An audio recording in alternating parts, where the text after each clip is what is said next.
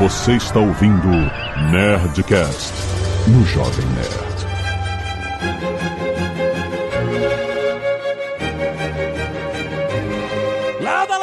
Nerds! Aqui é Alexandre Antônio do Jovem Nerd e eu já tive uma viagem ruim. Quer dizer, uma viagem física ruim. A outra viagem nunca teve ruim, não. Tá tudo de boa. Tem até nota de rodapé, né, piada? Aqui é o Tucano e quem diria que os gatos tomariam poder? Eduardo Spor decepcionado que minha voz nunca mais robotizou. Isso é triste. Cara. Você saiu de Copacabana? Porra, é uma, é uma grande perda. Pato é. Quack nunca mais. Caraca, Porra, cara, tô cara. mal, cara, pra caralho. Mas o, a internet ainda é um mega de conexão. Não, agora eu botei pra 500, é, 500 sei lá o que. Caraca, Copacabana não é mais a mesma. Putz, grilo aí, que decepção. Aqui é o Marcelo e quem vocês estavam esperando? Elon Musk? Nossa. Aqui é o Zagal e dessa vez os ratos também mostraram suas garras, suas é? presas. Muito bom. Sim, nerds! Estamos aqui para falar do volume 3 de Love, Death and Robots. Essa série de múltiplas animações, curtas de animação, que eu sou apaixonado por curta, cara, é tão legal, gente, é muito fácil, maneiro. né? Curta é fácil. Não, não começa, cara! não começa! Você curte curta? Eu curto, curta. E-mail! Canelada. Canelada!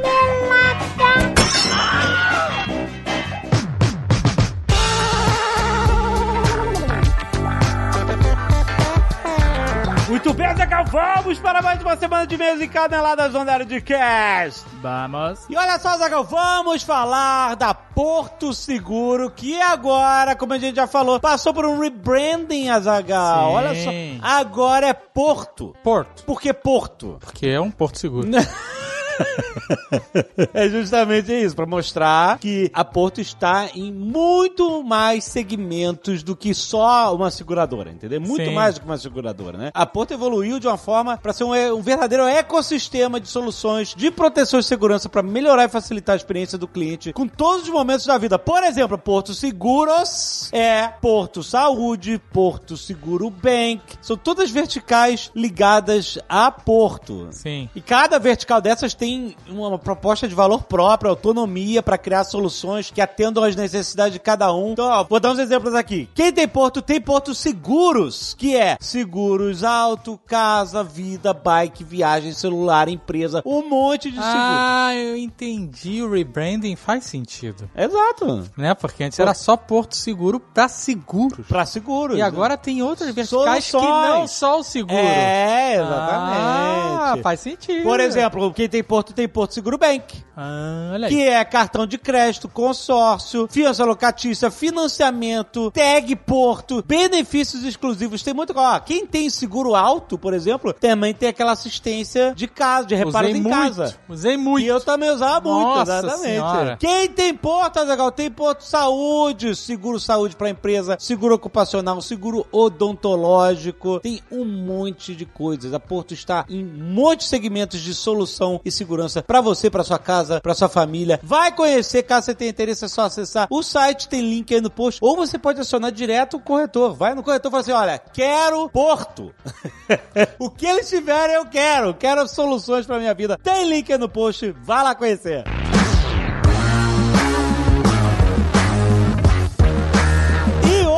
Nós temos Nerd Tech na sua timeline, mais uma vez, nosso podcast exclusivaço com a Lura sobre tecnologia que a gente tem todo mês há muitos anos. E olha só, o mercado de tecnologia, gente, é conhecido como aquele que só melhora, só cresce e os salários estão cada vez mais competitivos. Então, a gente tá passando por um momento aqui que as empresas tech derreteram na bolsa, tu sabe disso? Sim, sim. A gente falou disso recentemente. No Brasil e nos Estados Unidos, tudo, as startups estão com mais dificuldade de captar investimentos. Isso é uma verdade, também teve demissão em massa aí em um monte de startup aí, etc. Tá? É isso, é a realidade. Será que o mercado vai passar por uma turbulência oh. e aquelas centenas de milhares de vagas Mais uma estão bolha aí? aberto? Mais uma bolha? Será? Será? Eu sei que tá todo mundo que trabalha com tech tá contratando. É isso. Pois é. Independente do que acontece com as startups ou não. Inclusive o Magalu. Exatamente, exatamente. Luiz Alep está aí contratando. Então, aí, ó, as contratações, fora do país, por exemplo, vai ser terrível que nem a bolha de 2000? Como é que vai ser isso? Por Por isso, a Alura sempre foi cuidadosa em trabalhar com a gente e nunca prometendo emprego fácil, nem salário exorbitante, nem mercado perfeito. A Alura é essa escola online que tá com a gente há seis anos para você se profissionalizar, para você dar um boost no seu currículo, para você se transformar em um profissional em T, onde você se aprofunda na vertical e adquire um monte de soft skills na superfície em torno dessa vertical. A Alura tem tudo isso e você tem 10% de desconto acessando alura.com.br barra promoção barra nerd, o mesmo link há tantos, há seis anos. Olha aí, rapaz. A a Alura é o lugar onde você vai muito além de aprender programação. Tem um conteúdo bem avançado de machine learning, por exemplo, microserviços, estudos de caso com grandes corporações no Brasil. Vale a pena você se matricular hoje mesmo na Alura. Você que está começando sua jornada, clica aí no link e vai conhecer a Alura. E baixa o Nerdcast de hoje, que já tá no ar e tá muito maneiro. Vai lá! E se você não quiser ouvir os recados e e-mails do último Nerdcast, pode pular diretamente para... 27 minutos e 38 robôs realistas. Muito bem, olha, a Zagal já saiu fora. Foi convocado, foi convocado pelos X-Men. Exatamente, eu trouxe Marcelo Bassoli para fazer essa leitura de e-mails aqui comigo. X-Men, o que que a gente acertou, o que que a gente errou. Eu vi uma pessoa falando, vocês fizeram a pior formação dos X-Men. Tipo assim, Ah. a pessoa tem muita segurança na sua própria opinião pra dizer que uma outra opinião, a parada completamente opinativa, é a pior, né? Exato, exato. Tipo assim, não tem a pior, é a opinião, brother. Tipo, Olha, ela pode não ter sido boa, mas a pior, ela não, não tem como. Não, pô, como assim? Foi boa, é boa, Não. cara. A gente, a gente selecionou. É porque, claro, a gente fez do nosso jeito, do que a gente, Exato, sabe, exato. o que a gente gosta. E a gente não, não tem compromisso de, de ser roteirista. Se a gente fosse escrever o roteiro mesmo, a gente ia ter que pensar em um mil outros fatores que não o nosso próprio gosto. É. Tem personagens que a gente não botou por implicância, cara. Ninguém faz isso quando vai trabalhar de verdade, né, na parada. Exato. Inclusive o Ciclope, eu e você queríamos colocar e a gente foi voto vencido. Então. Pois é, exato, pô. É claro que vai ter ciclope e tal. Tipo, a gente não colocou nenhum dos cinco da equipe original, na verdade. Não é, não é absurdo isso? Exatamente. É um absurdo pra caramba. Mas olha só, quero começar falando do Cacete de Agulha, os netos que doaram sangue salvaram vidas essa semana. Presta atenção. Temos pedido doação de sangue para Berilo Luiz Pimenta, em Santos, São Paulo, lá no Jabaquara. Tem informações aí no post. Não se esqueça, pedidos de doação de sangue são sempre urgentes. Também tem pedido doação de sangue ou granulose para Vanessa Aparecida dos Santos, no Hospital Santa Marcelina, em Santo André, São Paulo. Preciso de sangue A positivo. Atenção que tiver em Santo André e puder ajudar, a gente agradece demais. Também tem pedido doação de sangue para Heitor Arraes França, no Hospital Beneficência Portuguesa, em São Paulo, SP tipos B positivo e O positivo. Muito obrigado a quem puder ajudar. Tem informações no post deste Nerdcast. Valeu, galera. Quero agradecer aos nerds que doaram sangue também. O Alexandre Scorse, Carlos Marra, Idor Rodrigues que doou plaquetas, Generino Freire de Oliveira Júnior, Bruno Poerari, Felipe Magnoni, Felipe Rampazzo, Davi Menezes, Luana Macanhã, Gabriel Balsasso, Rafael Góes Alves Pinto, William Ribeiro, André Cocarelli e Pablo Zuniga, que também doou plaquetas. Muito obrigado, isso que eu gosto de ver. Muito obrigado mesmo, seus nerds. Se você puder doar sangue, faça isso e mande uma selfie pra nerdcast.jovemnerd.com.br que a gente agradece e estimula todo mundo toda semana a doar sangue. Muito obrigado. É isso aí. Aliás, mandem seus e-mails sobre os Nerdcast com nossas caneladas e tudo que você quiser comentar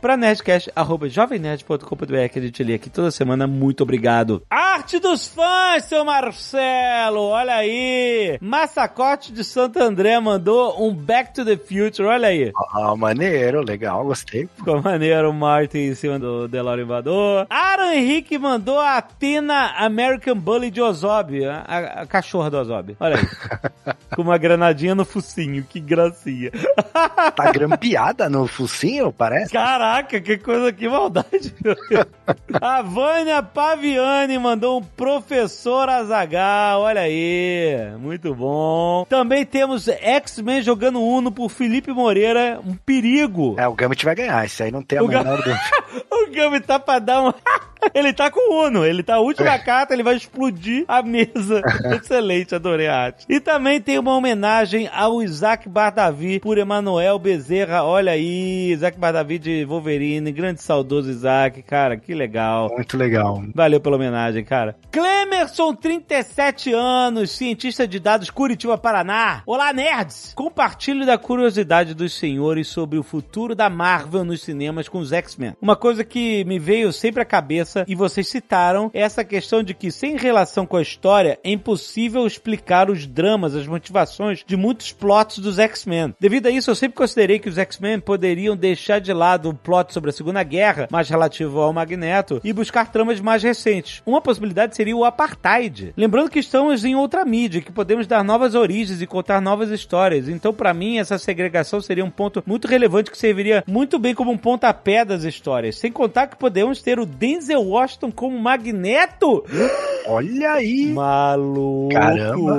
Eu gostei. Eu gostei disso. É interessante. Denzel Washington de Magneto, cara. Eu gostei disso. Caraca, eu nunca tinha pensado nisso. Inclusive, eu tinha visto até. Eu acho que eu li esses dias aí mesmo, da, da galera aventando, né? De repente, o próprio Magneto e o Xavier serem negros, né? Ambos, né? Aham. Interessante. Caraca, cara, mas eu gostei. Cara, gostei. Tem que contar isso pra Azagal, cara. Ele vai gostar, porque o Azagal é meu fã número um do Denzel. É verdade. É Eu gostei, cara. Putz, grila. Outra questão relevante é que para fazer eco com a vida recente do nosso planeta, os X-Men poderiam trazer um elenco muito diverso para trabalhar essas questões. E agora teríamos a chance de ter Dev Patel como Ciclope. Ah, o Dev Patel é que fez o Quem Quer Ser o Milionário. Ah, tá. Tá bom. É, tá ele é mais jovenzinho, né? Ah, acho que é, pode ser. É, eu assim, eu, eu não sei se a Marvel vai assim too much, alterando, né? Pô, pegar o Magneto Denzel, aí o Ciclope, seu Dev Patel. Eu acho que é mais fácil eles trazerem personagens mais diversos do próprio Lord X-Men, que são vários, né? É. Então a gente até conversou sobre isso. Exato, é, tem. Mas assim, eu gostei da ideia do, do, do com o Magneto. Vamos lembrar que não é só no cinema que você pode recontar essas histórias. A própria Marvel fez isso nos quadrinhos, né? Com o Ultimate, Sim. os Vingadores e tal. E tanto que no Ultimate Vingadores eles não só. E o Ultimate Homem-Aranha e tal, eles reformularam as origens dos personagens, né? É porque no- nos quadrinhos originais, cada personagem foi sendo criado numa era diferente, tem um, um argumento diferente, origens diferentes, contextos históricos diferentes. E quando eles rearrumaram isso tudo no universo Ultimate, ele falou assim: pô, agora vamos condensar a origem dessa galera junta e interligar até mais as histórias, né? Entre os vilões e heróis e tal. E o Nick Fury, baseado no Samuel Jackson, né? Que eles mudaram, Nick Fury era branco, né? E mudaram pra ser um personagem negro, baseado no Samuel Jackson, veio no universo Ultimate, ou seja, com uma releitura da origem dos personagens. Tanto que essa releitura foi, né? Obviamente foi, foi parar no MCU, Sim. né? E, e transformou ele pra sempre. E hoje nos quadrinhos aquela versão do Nick Fury David Hasselhoff, ela nem, nem existe mais, né? Nem existe mais, exatamente. Foi completamente transformada, né? Então eu acho maneiro, uma história maneira. Outra questão importante é esse lance de que todo mundo estava escondido até agora. Não acredito que vai ser fácil de explicar. Depois do blip, faltando mão de obra em tudo que é lugar, todos eles, os mutantes seriam a solução para, entre aspas, reorganizar o mundo. Mas como assim reorganizar o mundo? Não, eu acho que ele tá falando de, de trazer os mutantes pra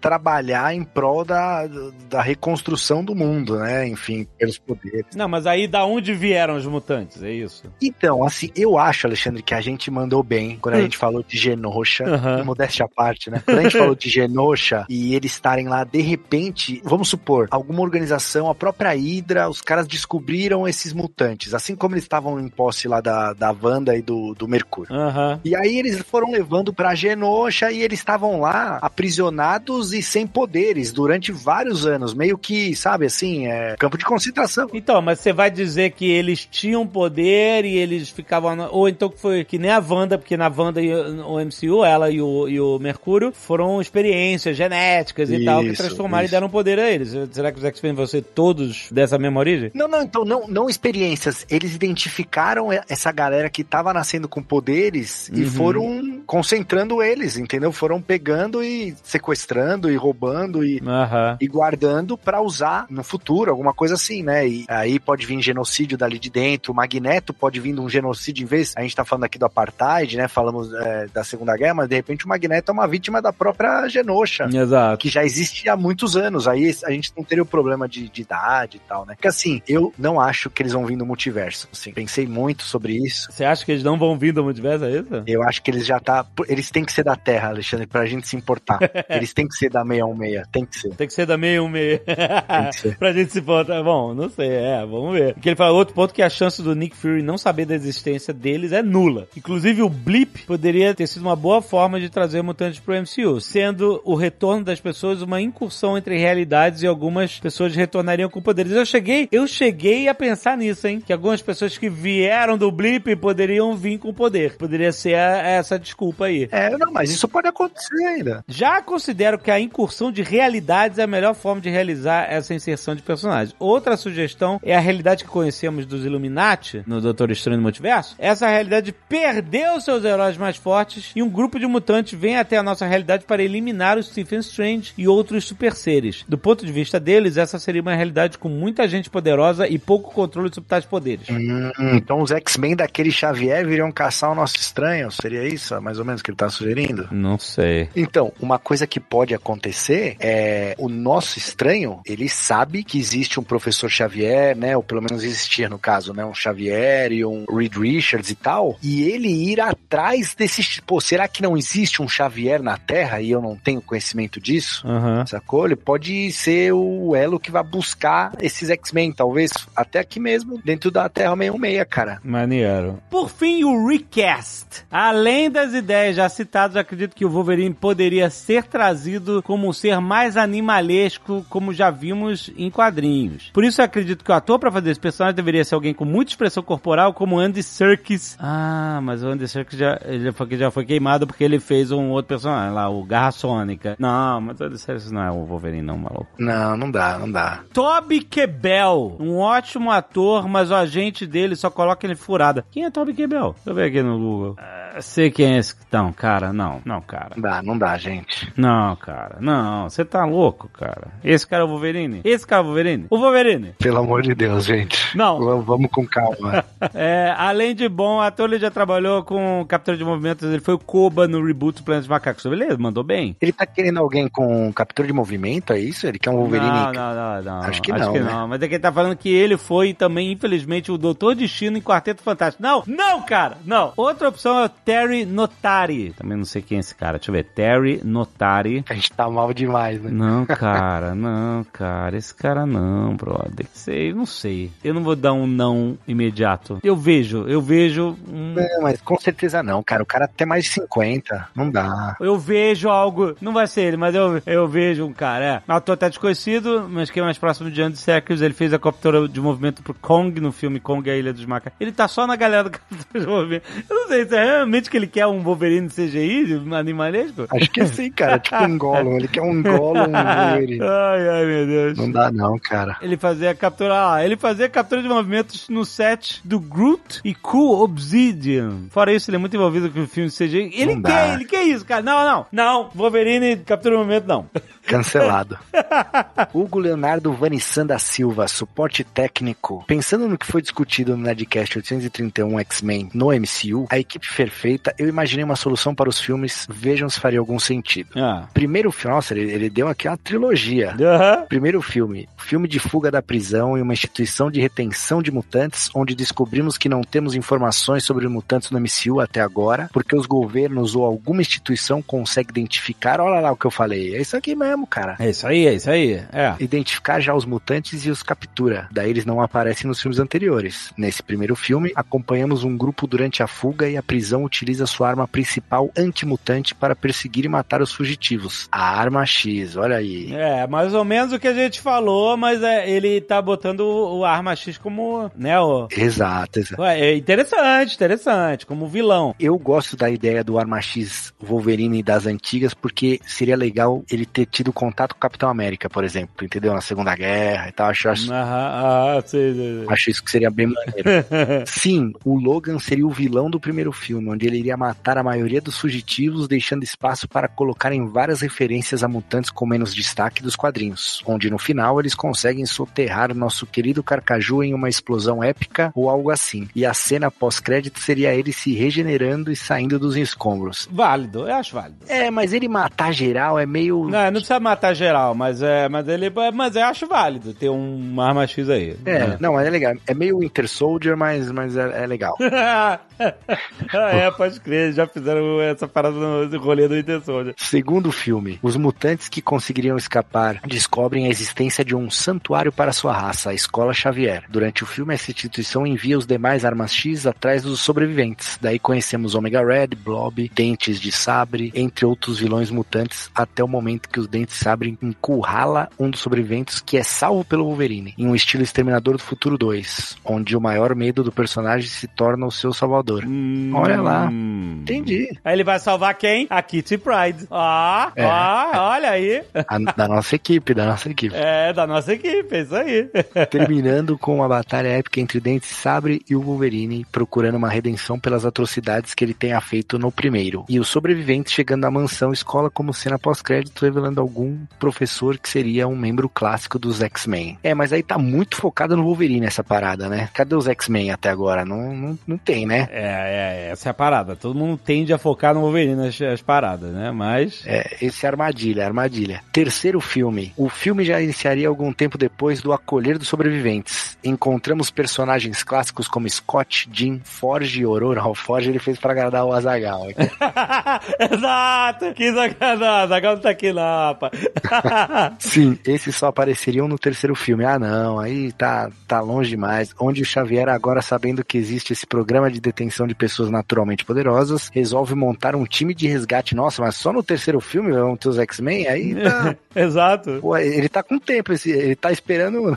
gente, a gente não tem mais tempo, cara. Vem com esses X-Men logo. É. Imagina uma cena épica de todos conversando sobre como montar a equipe, daí alguém diz algo como, mas nós não sabemos como encontrar esse lugar. E de repente, o Wolverine entra na sala e diz, eu sei.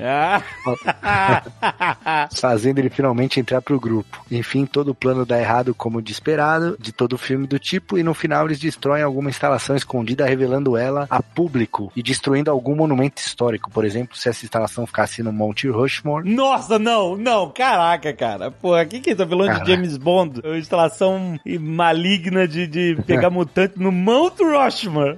Isso, isso. Só falta o Moonraker agora, é o do asteroide M, o espaçonave. e tal. Falando sério, o asteroide M é mais provável e mais interessante do que uma base no Mount Rushmore. Não, porque pensa, o asteroide M, ele é outro que já pode existir. O Magneto salvou uma galera dessa ilha de Genosha que a gente falou. Uhum. E os que ele salvou estão lá escondidos. Ele usa o magnetismo pra deixar invisível a porra do, do satélite, do asteroide. É, é isso aí, cara. É isso aí. ó, O Magneto Denzel. E ele não quer se meter aqui na Terra porque ele quer que os humanos se explodam, sacou? Aham, Por isso que ele aham. não vem pra cá. É, é plausível, é plausível.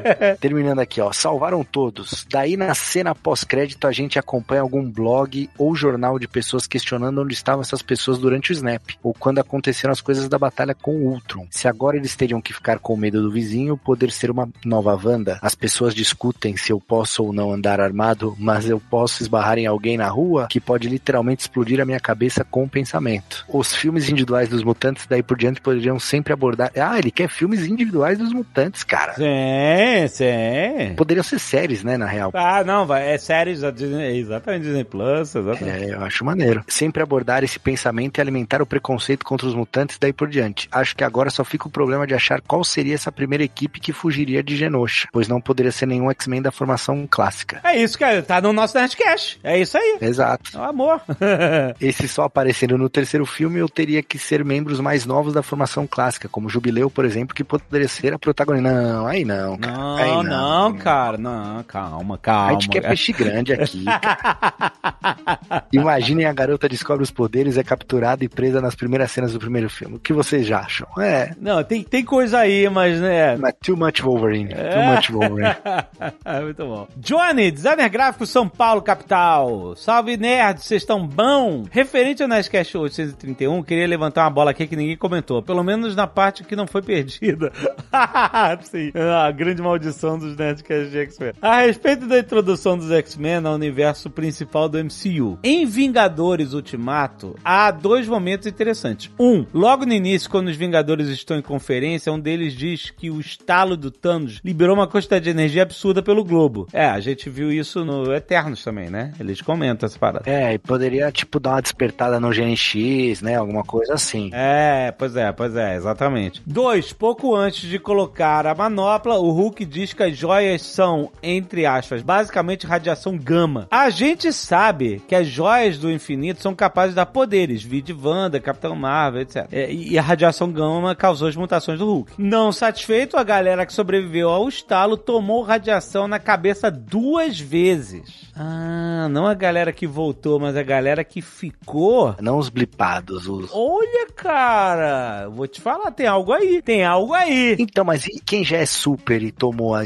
tipo, pô, o Tony Stark tava do lado do, do... Tudo bem, ele morreu, né? Mas... Não, eu sei, mas pode ser outra parada. Porque, assim, lembre-se, já houve um flerte com essa situação na Wanda, na, na série da Wanda lá, com a Mônica Rambeau passando lá no escudo e ganhando poderes. Então tem alguma coisa aí. Sim, sim, sim. Então, acho que essa seria uma boa desculpa para explicar o porquê dos mutantes só aparecerem agora. Isso daria uma consertada, entre aspas, na Wanda, tornando ela oficialmente uma mutante, sem contar carregar o fardo de ser uma cicatriz enorme deixada pelo pesadelo que o Thanos foi a esse universo e alimentaria só o ódio pelos mutantes. É, não, acho que tem uma coisa aí, cara. É, cara, essa parada do blip, do snap, é uma coisa que a galera levanta muito pra re- despertar o gene dos mutantes também e tal, né? Com uma consequência aí do próprio Thanos. Sim. Não sei, mas isso, isso acho que a galera não ia ficar contra essas pessoas, né? Ia meio que ficar, tipo, pô, é pena, porque todo mundo sofreu desse mesmo mal, entendeu? Eu não sei se é um negócio que. Então, mas é que quando a coisa sai do controle, entendeu? E aí tá em qualquer. Porque o negócio dos mutantes é isso, que a gente até falou. Ah, qualquer pessoa pode ser um mutante, não é? Não, não vem assim do espaço, ou, sabe, foi criado como Capitão América, ou então um super gênio que nem o Tony Stark. Não, não. Exato, é aleatório. Aleatório e pode ter no playground das crianças e, sabe, ter uma explosão de algum mutante. Uhum. Entendeu? E aí isso aí gera toda uma puta, essa galera aí. Isso aí é um problemático e tal, não sei o quê. Agora, super seres podem ser seus vizinhos e, e eles nem saberem. Eu acho que é, é, é bem impossível por aí, cara. Aham. E, inclusive, acho que eles têm que abordar isso, a questão da falta de controle dos poderes. Uma parada meio América Chaves, que ela não conseguia controlar, sacou? Isso aí, isso aí, bem isso, exatamente. Então, tipo, até pro Xavier ser o cara que ajuda, né, que é o que é a função dele, ajudar os mutantes a também controlarem os próprios poderes, né? Então, e esses acidentes, né, essas coisas que aconteceriam, gerariam essa animosidade aí com relação às pessoas normais, né? Olha, cara. Ó, tamo pronto pra Mark Strong e Denzel Washington, hein?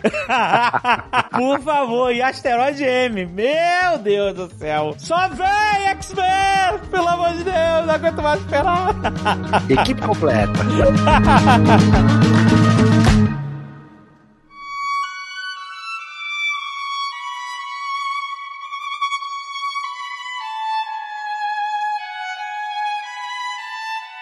Então, eu tô aqui, olha, com o site netflix.com/tudum. Ah. E aí vou, vamos seguir a ordem que a Netflix colocou aqui como a ordem dos Ué, episódios. Dessa vez eu acho que não teve a parada de embaralhar. De misturar, não. Todo mundo começou com três robôs, é isso, né? Então, mas no site Tudum diz que o episódio 1 é o Volt. Ah, não, ah, não, não, não, não, não, não, não. que maluquice é essa? Uai, tá aqui, não, Tudum. vamos na ordem, pela ordem. Deve ser alguma piada aí, por isso que tem o Tudum só faltou o Não, mas o, o- o- Caraca!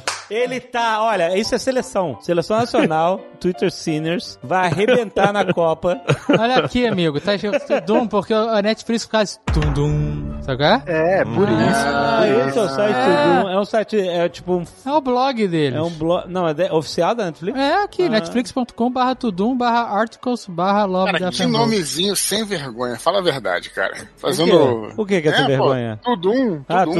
Tudum. Era referencial ao negócio caído. cara. Não vai seguir então a ordem do Tudum? Cara, eu abri aqui a Wikipédia que tá com uma ordem parecida com a que eu acho que nós vimos. Por que Depende, tu vê a ordem que todo mundo viu a parada. Mas como é que eu brother. vejo essa ordem aí? Cadê? Tu vai entrar na Netflix. Eu não, eu não vejo Netflix no computador, vejo na TV. Vou ter que ir lá pra sala gravar? Não, caraca, logo da Netflix. Ah, que trabalho! Ah, então Manda esse link aqui. aí então. Não tem, você não vai conseguir ver esse link sem estar logado. Caraca, eu sei lá minha senha de Netflix. Porque é a minha, né? Então, você sabe que não é.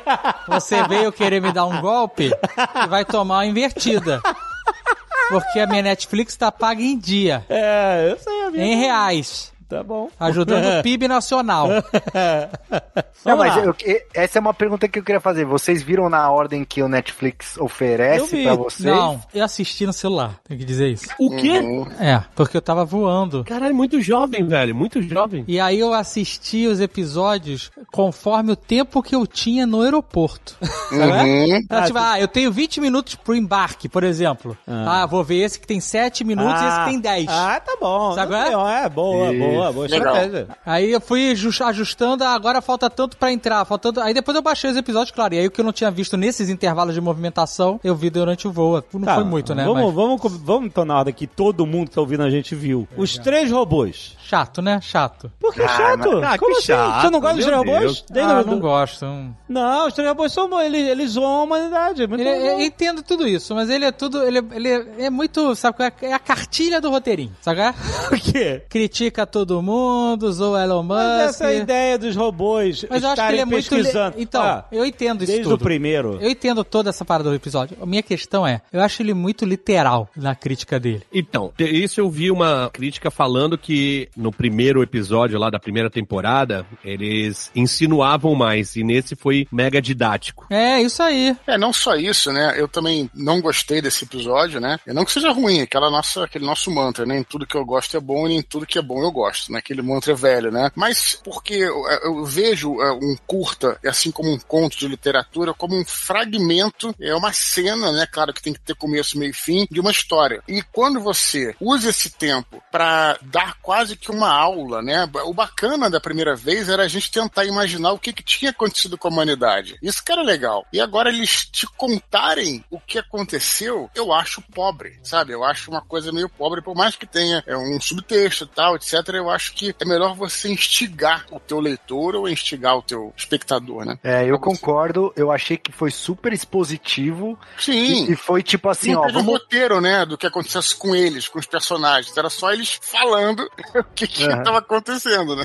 E, e, assim, eles pegaram vários pontos que é, é- é lógico que um monte de gente ia achar engraçado, ia gostar e tal, né? Então, pô, vamos criticar a galera armamentista lá, que, que é contra os liberais, e aí zoar a galera libertária que tem grana e foi se isolar, os ANCAPs que são os amigos do Tucano. Os bilionários lá. Vamos zoar o. Não, eu não, eu não, eu não tenho nem o que falar, cara. Zoou Redneck, zoou Ancap. Não, então, é legal. Pô, é legal. pra mim tá excelente, cara.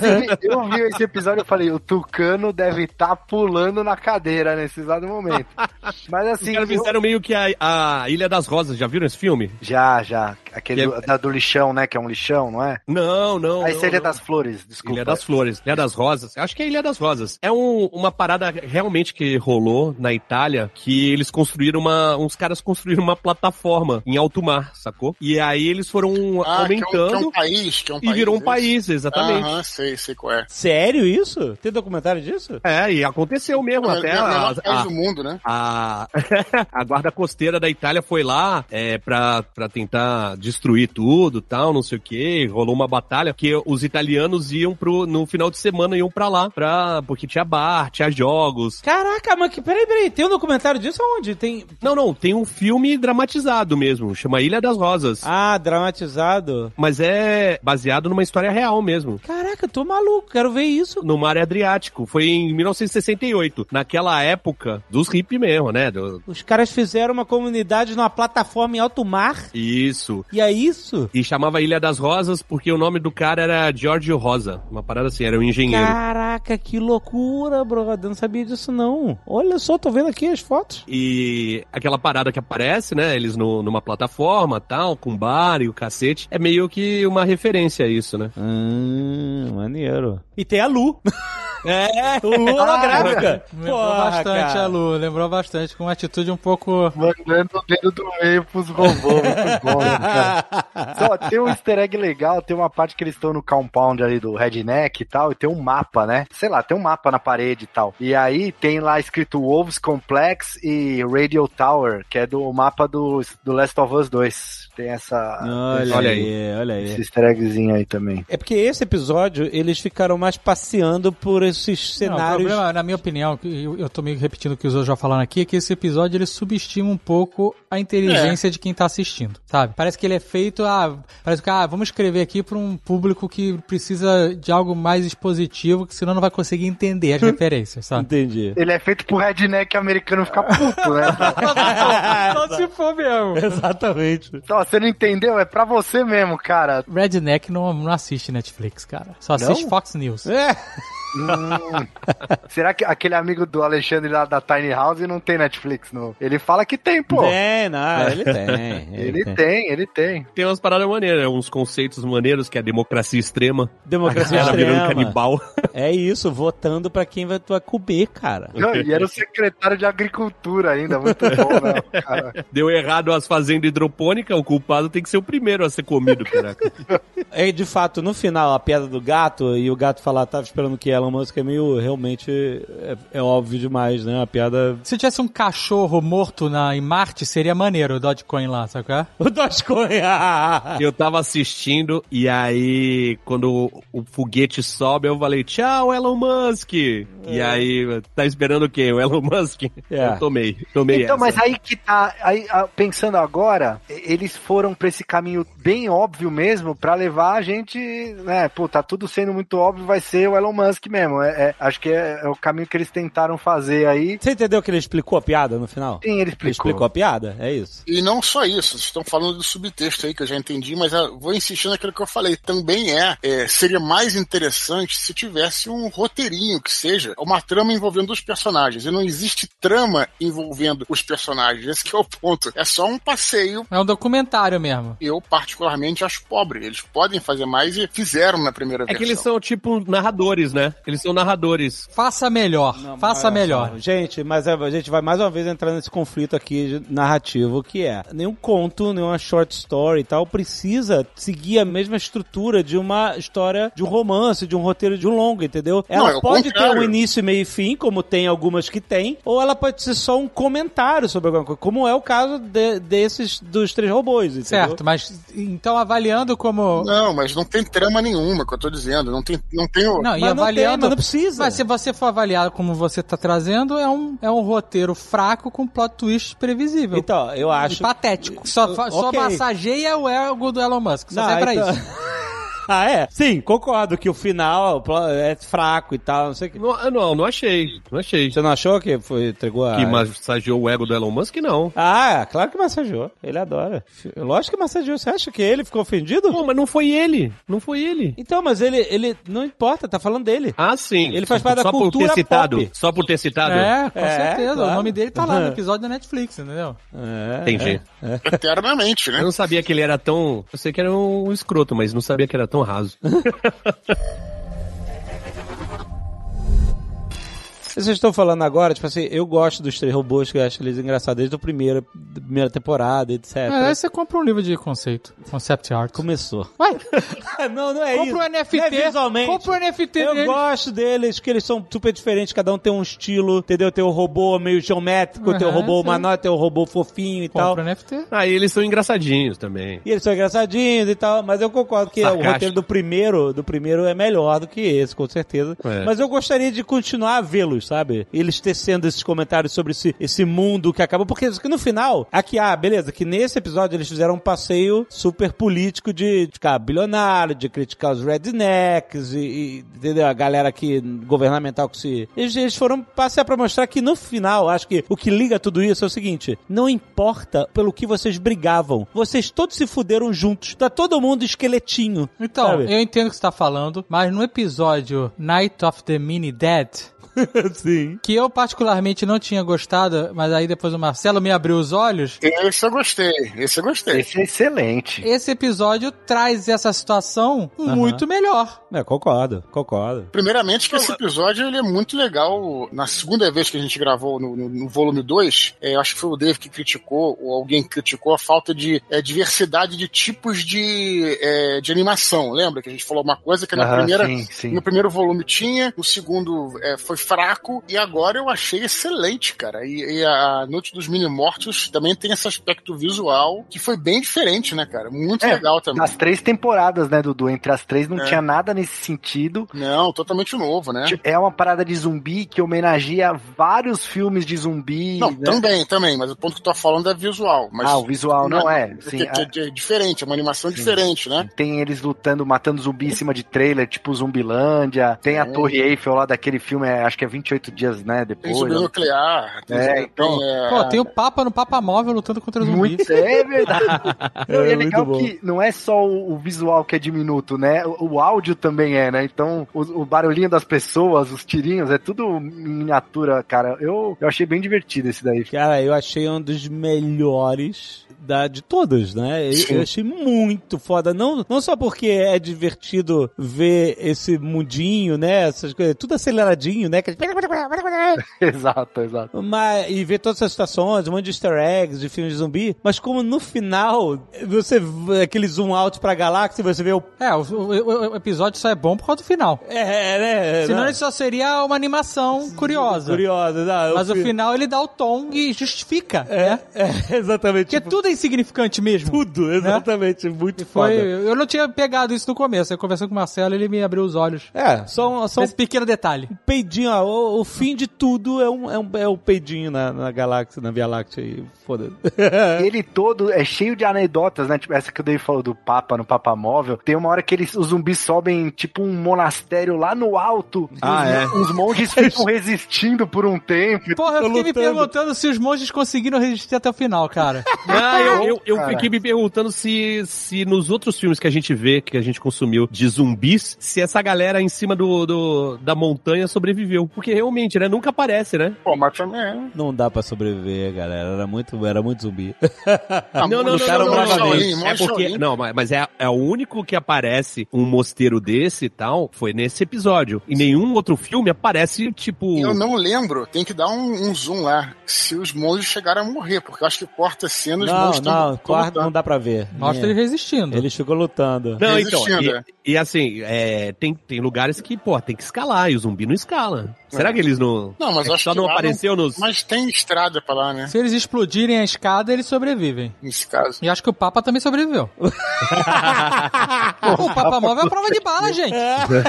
Com certeza, cara. Agradeça a João Paulo II, né? Depois dele, o Papa Móvel ficou a prova de bala.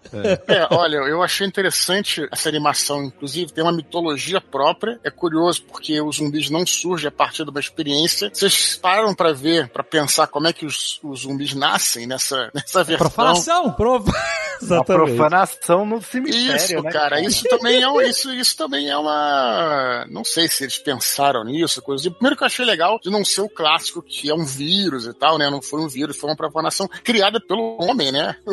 Querendo fazer merda e aí acaba trazendo lá os mortos de volta, né? Achei interessante essa coisa de, né, você, né, não ter respeito pelos mortos, pela, pelo local sagrado. Eu achei interessante, ser um pouquinho diferente, né? Mas olha só, se você parar pra pensar, o cara profana, eles transam e tal, aí depois ele Isso. fica profanando a estátua do anjo. A estátua, a estátua cai, né? A mulher fica filmando o cara, É, aí sim. a estátua cai, bate na igreja, a cruz enfia, ela cai lá de cima, enfia na base da estátua e aí cai um raio na cruz. Não, mas a, a cruz cai de ponta cabeça. Cai de ponta, isso, cai de ponta Isso, cabeça e, E ela pega fogo, né? Ela pega E fogo. ela pega fogo verde, aí os zumbis vêm. Essa parada de. É lógico que não é o, não é o motivo, né? Mas essa parada de profanar o, o, o cemitério tem no Retorno dos Mortos-Vivos, né? Exatamente. E tem os exatamente. punks lá, a menina fica, faz um striptease e, e dança em cima do túmulo. É muito engraçado quando começa um monte de zumbi, o, o presidente dos Estados Unidos, né? Quer zumbis? Not in my country, né? Eles mandam os ataques nas cidades, vai destruir as cidades inteiras, foda-se tudo. tudo. Eu achei maneiro os zumbizões é, nucleares, cara. É, acho que vai escalando, né? Vai escalando a parada, né? Sim, os atômicos que foram bem maneiros, cara. Uns gigantes, né? Que É. espiam, sei lá o quê. E, cara, tem uma parada que eu não consigo provar, porque eu não consegui ampliar o suficiente pra identificar, ainda mais. E o David que viu no celular, então, com certeza não. Mas tem uma hora que tem uma van que tem a bandeira dos Estados Unidos, tipo, é de noite, assim. Ah, que tem os zumbi slayers, né? Ah, eu, eu não lembro, eu não lembro. Tem uma galera que caça no momento lá, que, que né, já, já assumiram. Tem várias, o né? mundo já Tem tá se o adaptando, bonde, né? o Tem os carros, também. os caminhões, vem Mad Max, o negócio aqui, que a galera... Ah, sim, sim, sim. Não, então, mas essa van, ela tem a bandeira dos Estados Unidos pintada e tem umas bandeiras na traseira e tem uma que ela é. Eu tenho quase certeza que é uma bandeira nazi junto com a dos Estados Unidos. Caralho! Parece que uma das bandeiras é dos confederados. Isso, Bem, isso. se tem do vendo- considerado nazi. É, é, Né? exato. E é isso aí. Aí a outra. É, não dá pra ver, porque é uma bandeira vermelha com um negócio branco É, é. no meio que pode ser. Do lado. Mas eles da- estão na fronteira do México, não é isso? Isso, parece que sim. Parece que tem um muro assim. Eles estão na- no, no wall do Trump. É, parece sim. Então, Que tanto que a o muro cai, né? Eles- O muro cai em cima da, do, do motorhome, é isso aí. Mas tem uma picape do lado do motorhome também com uma estrela vermelha com uma cruz, que é bem a, é, a dos confederados, etc. É isso aí. Tem um momento curioso, assim, dessas referências que tem, que aparece um posto de gasolina e provavelmente era um posto Shell, né? Por E quê? que o S tá apagado e aí ficou só escrito Hell. Ah, Tudo pegando fogo em volta e tal. Outra coisa que é interessante notar é que eu acho que de todas as histórias que a gente já viu de zumbis, esses zumbis são os mais agressivos e mais perigosos. Porque a gente já viu, os zumbis foram evoluindo, né? Primeiro eles eram é, tronchos, depois começaram a correr e tal. E, e mesmo nos filmes que os zumbis correm, é, a- o, o cara que tá mordido ainda demora um tempo para virar zumbi. Esse é de todos os zumbis mais agressivo. O cara morde, logo depois vira zumbi, né, e sai correndo. E os caras são super zumbis. Então não tinha como resistir à humanidade mesmo. São, É, eu acho que ele é bem parecido com Madrugada dos Mortos, né? Que o zumbi é super agressivo, correria foda. Mas demora, então, que eu tô te falando. Demora, né? É, eu acho que é uma evolução desse, porque esse ainda tem o zumbi atômico, né? É, não, não. Ele Tirando. cospe, ele cospe, né? Os zumbis atômicos. Ele cospe o fogo verde, exato. É, não, mas, não, mas é, zumbi atômico, tudo bem, já. Tô, tô, mas tô falando assim, mesmo na hora que eles são mordidos, tem aquela cena lá que acho que é em Los Angeles, né? Que os caras estão correndo. E, aliás, aliás, tem, uma, tem um- umas vozes que você nem precisa, acho que nem precisava, né? Isso é uma, até uma crítica que eu faria. Nem precisava ter ah, ah, os diálogos, né? Eu achei bobagem. Seria mais legal se, inclusive, nem tivesse, né? E aí morde lá e, cara, logo depois a pessoa levanta e se junta à horda lá. Então, assim, esses aí. Por isso que aconteceu o que aconteceu, né?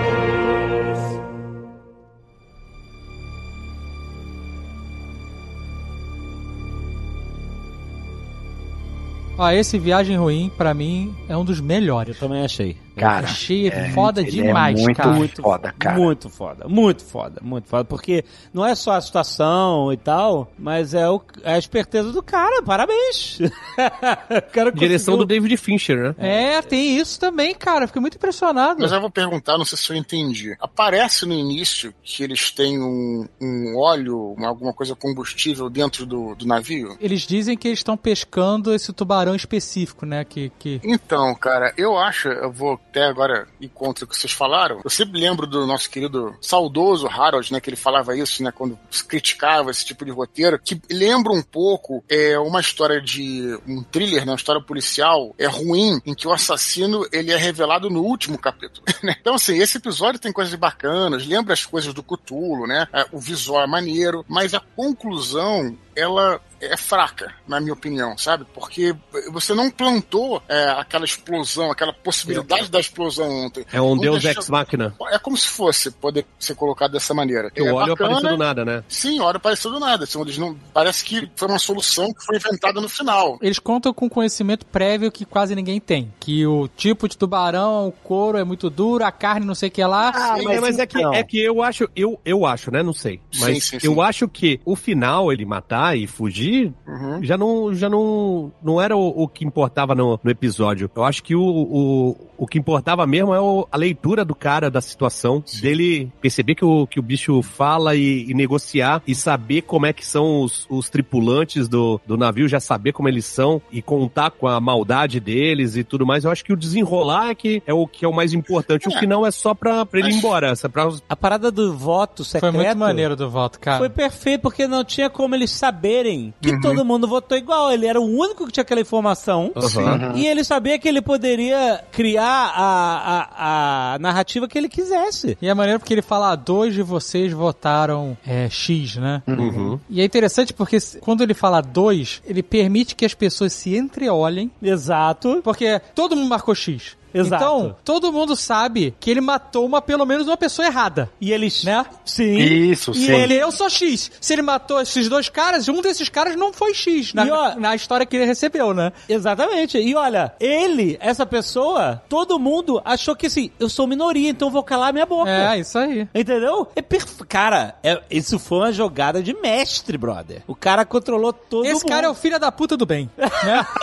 É, não, mas ele é, cara, porque ele queria proteger a ilha, porque ele falou, meu, se- a cidade lá, é, A cidade, é. sei lá, porque ele sabia, se esse monstro chegar lá com esses filhotinhos aqui, acabou, eles, eles vão matar Sim, é, todo isso mundo. que eu não entendi. É, o cara é meio inconsistente. O cara quer proteger a ilha e mata a própria tripulação de graça, cara. Eu não Mas- entendi. Não Então, de mas é graça. porque Ele viu que todo mundo tava contra ele, ele, cara. ele, ele falou... É, já, já começa com motim, né? Ele ia morrer. Mas ele não era o capitão, né? Não, Não, ele não era. O capitão morreu lutando contra o bicho lá. Mas ele, ele tinha cara de primeiro imediato ali. É, ele tinha o conhecimento, tanto que ele pediu a chave de volta pra pegar a arma. Ele sabia É. realmente dos pormenores do navio. Talvez o capitão tivesse morrido, né? Não, provavelmente sim, porque ele falou, ah, eu preciso de uma coisa. Aí, aí ele. Será que é o capitão aquele primeiro cara que, que tava. Acho que sim, porque ele regurgita e a chave tá no meio dos restos mortais que, que o bicho cospe, né? Então. É. Ah, é, então era esse o capitão. Ele sabia o que ele tava procurando. É isso aí. Isso aí. Mas eu achei maneiro porque assim, ele falou: ah, a gente tem uma opção aqui de tentar se sacrificar pra não matar a ilha inteira. E aí todo mundo falou assim: não, foda-se a ilha inteira. E ele falou: não, então eu vou fazer o meu caminho aqui pra salvar a ilha, porque é muito mais gente que esse bando de filha da puta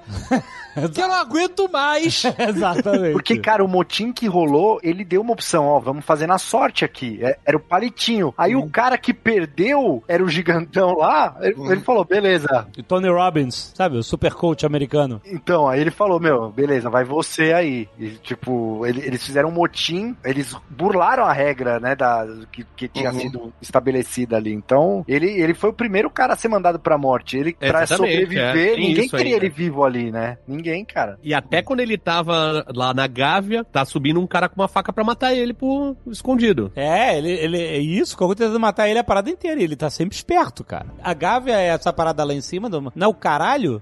Não, é a casa do caralho, mas é a Gávea também. Eu achei que era o centro É de porque, falam treinamento que é, do é Flamengo. porque falam que a casa do caralho é, é lá em cima, né? No, na parada. Mas é. Gávea é aquele cestinho lá em cima também. Não, eu ouvi falar que essa palavra caralho veio disso, de navio, de que era o lugar onde o cara ficava. Tá Terra, bom. bicho. Tudo bem. Tá bom. Fica estabelecido. então. Não, eu falei, então, fiz essa crítica ao roteiro e tal. O, o que eu ia falar que é legal, eu achei o visual muito bacana, essa ideia que eu acho legal de você não localizar, é quase como se fosse uma fábula, né? Se você pensar bem, É. alguém que tem um conhecimento histórico, você tentar encaixar as peças ali, você não consegue. Por exemplo, o navio, ele é um navio que parece mais antigo do que uma época em que você teria um, um revólver, por exemplo, né? A tripulação, é muito diversificada, quer dizer, uma coisa que dificilmente você encontraria. Então, assim, Aham. eu acho muito maneiro isso, na verdade. Me lembra, assim, uma coisa meio de fábula, né? Sabe? Mas no início é, é apresentado como fábula, que ele fala assim, ages past, né? Em tempos remotos, Sim, sim, sim, sim. em oceanos alienígenas, né? Então, tipo, é uma fábula total, porque ela. é- Você não vê nada, tipo, high laser, nem nada pra imaginar que. Sim. que e nem importa, né? E não importa, não. E tanto é que, tipo, quando aparece lá o, o caranguejão, eles, eles falam lá, Tanapod, né? Eles, eles reconhecem, eles sabem o que é, né? Que é uma criatura que nunca ninguém viu, né? Já era uma coisa que faz parte daquele universo. Não, mas era uma criatura mitológica, eles chamavam por um nome. Não, então não era, Tanapod. Então, não é que ninguém viu, era uma criatura dessas de os monstros do oceano longínquo. Sim, sim. Não, então, mas o que eu quero dizer assim, não foi uma. Que porra é essa que tá aparecendo aqui, entendeu? Eles tinham um nome pra aquilo já. Sim, Sim, ele- ele- exato, sim, exato. eles não se, surpre- né, não se surpreendem totalmente, né? E, e uma, e uma coisa que o Dudu falou que eu achei muito do caralho também, a animação, ela tem um tom realista, mas os personagens são muito estilizados, né? Então Sim, ele, achei ele não é foda. o não é verossímil assim, né? Não Isso, é isso. Então o Uncanny Valley lá não, ele não entra aqui, né? É, eu, eu gosto muito desse estilo que eles seguiram, cara. Não, eu achei as decisões estéticas, a fotografia, a animação mesmo, a cena que ele luta com todos eles na, na cabine. Aham. É maneiríssima, cara. A cena da explosão no final, que ele sai correndo, começa a pegar fogo em tudo. Aí o tentáculo meio que enrosca no pescoço dele, ele puxa, tira assim, joga pra trás e Aham. continua correndo. Pô, eu achei muito maneira, cara. Esse episódio é- é bem feitinho pra caramba mesmo. Só tem uma parada. O crustáceo lá, o Tanapod, ele chega e fala: ah, pode tocar fogo porque a casca me protege. Aí ele fala: não é pra você, é pra matar os filhotes, né? Mas, Mas, mas, no final, mas no final queima É. o, o Tanapod também, né? Sim. Isso que eu, eu também ia te falar, esse que é o final que eu. Que, que aí as minhas críticas em relação ao episódio é, tem um pouco a ver com isso, sim. Mas, mas acho maneiro, cara. Achei. É, mas o Esse- Tanapod pode ter blefado também, né? Tipo, ah, você não vai conseguir me matar, sabe assim, sei lá. Então, mas no- no- o problema não era o fogo, né? O problema era a arma. Porque ele puxa a arma e aí o bicho fala, a casca protege. Ah, Aí ele fala, o tiro não é pra você. E aí ele atira na lamparina que taca fogo. Ah, Porra, nada como ter um papai Smurf no podcast. porra. Olha aí, caraca, maluco, olha aí. É muito legal, cara. Porque Então, o fogo mata ele, porque o fogo, além de, de queimar tudo, as, as cria dele e tal, consome o navio que desaba em cima do bicho, né? É, Exatamente. Agora, quem sou eu pra discordar do Dudu, mas assim, esse final, eu gostei, porque assim, no começo eles não, mas gostar não é discordar. pô. Não, não, não, não, não, mas é- Gostar eu à vontade. Eu, eu tô falando da parte do óleo que eu achei legal porque é o seguinte: no começo eles falam, ah, os caras estão pescando esse tubarão X aqui, sei lá, era um tubarão específico lá, né? E- então, beleza, beleza eles estão pescando, você acha que é pra carne, né? É natural, né? Você ser levado pra esse pensamento. E lá embaixo tem os tubarões pendurados e, e o próprio Tanapod come os tubarões, né? Uhum. E, e aí, quando ele vem contar a história, é, na- mas na verdade a gente não pesca ele pela carne, que é o que a gente foi levado a acreditar pelo roteiro, pelo nem pelo Sim. roteiro, assim, pelo nosso nossa vivência normal de, de, pe- de pesca, né? Sim. É, é pelo óleo, né? E aí Nossa vivência de Embora pesca, óleo zero. de fígado de tubarão Ô, é uma Dave, eu pescava- bastante... eu pescava com rede em Santos. É que o Tucano não vai acreditar porque é de lá também, mas eu, eu, eu, molequinho, ia com, com a rede lá, meu pai, meus tios, os velhos, avô, tudo pra pescar peixe. Nunca, nunca pegava quase nada, mas era tenso. Era à noite com aquela rede grandona, como que chama? Tarrafa. Tarrafa, né? Tarrafa, isso aí. Então, o- meu avô tinha um bar que chamava Arrastão, porque nos anos, sei lá, 60, 70, acho que 60,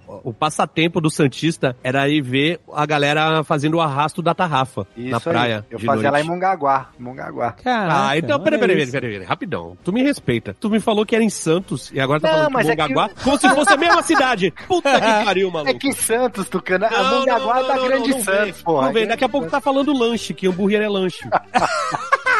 Porra, maluco. É pra localizar É. o Brasil. O Brasil sabe onde é Santos. Mongaguá ninguém conhece, porra. Ainda bem que a gente tem um hamburguero de Santos barra São Paulo que defende que lanche não é, não é hambúrguer. Tá dando fome esse papo aqui.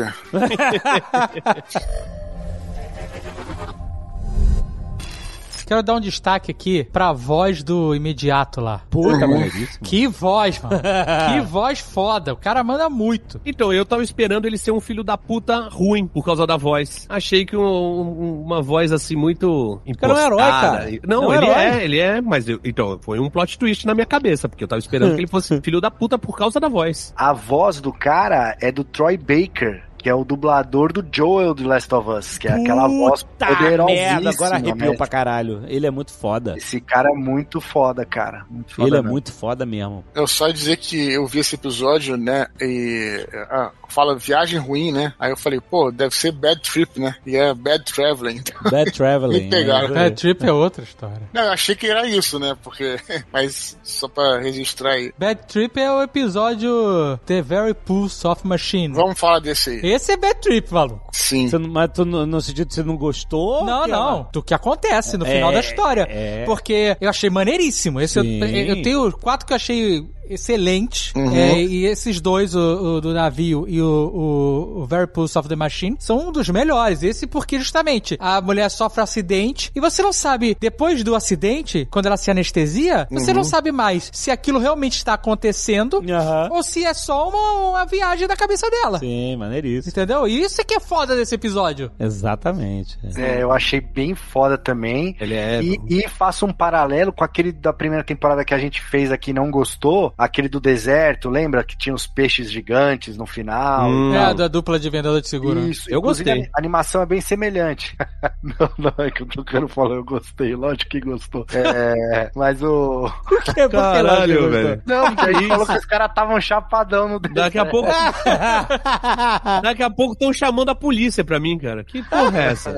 Ao respeito. Essa animação é baseada num, num conto que ganhou em 99 o Hugo Awards de melhor conto, né? Então é, é uma puta, é uma história premiada já. E puta, achei é, realmente uma parada que eu achei bem foda dessa, dessa série, que eu só fui perceber agora na terceira temporada, que ela se assemelha muito àquelas revistas pulp do início do século XX, de ficção científica e fantasia. Em Black Mirror também, né? Tinha um pouco disso, né? Mas assim, você vê a- autores consagrados, tipo Isaac Asimov, o Robert E. Howard e tal, esses caras, eles escreviam pra essas revistas, escreviam contos nessas... Não, mas tinha muita porcaria também, né? Assim. Não tinha, claro que tinha muita porcaria, mas... Sim, isso é uma seleção, né? Exato, mas, mas eu tô achando muito maneiro porque mesmo quando você tem um- uma história que não é necessariamente de ficção científica, mas que tem um Uhum. quê de fantasia, isso tudo se encaixa nesse Sim. universo, sabe? Você tá fa- falando do tema, né? Esses temas extremos de comportamento humano, ou de testes de, da benevolência das pessoas, ou de uma análise sobre o que, que deu errado e tal. Cara, incrível, incrível. De, claro, uma série de animação como essa dá muito mais trabalho do que só vocês publicar conto e tal, mas, mas assim, é como se a gente tivesse. Nós não vivemos isso, entendeu? Nós todos nascemos Sim, sim. de- na segunda metade do século XX, e a gente não viveu isso que era uma parada da primeira metade do século XX, que foi a base da ficção científica moderna. né? O Dave e o, e o Dudu nasceram antes da. Então eu acho legal que a gente tá vivendo uma parada no início do século XXI, É. que era um big deal no início do século XX, que transformou e influenciou a ficção científica e a fantasia no resto do século e até hoje. Eu acho, puta, muito maneiro. Esse modelo eu acho muito maneiro. Já falei quando a gente fez o, o programa de, de Black Mirror, né? É muito legal mesmo, cara. É, é de contos, né? E, e eu acho interessante essa coisa de você ir pro próximo episódio com aquela sensação: o que que esses caras vão tramar agora? O que que eles vão Isso. entregar, sabe? Isso, você começa a ver sem ter noção, né? O- É. Onde eu tô, o que, que vai acontecer. Sim, né? sim. Isso é muito maneiro. E, e, aliás, Dudu, isso que você falou, é até uma dica que eu dou pra galera. Eu, eu falei, acho que até no nosso grupo que a gente tem e tal, pra não ler a sinopse dos episódios também na Netflix, cara. Ah, é. Ah, senão isso é uma derrota inacreditável. Não leia, exatamente. Porque a sinopse, cara, tipo, ela. ela Às vezes você uma- demora mais tempo lendo a sinopse do que vendo.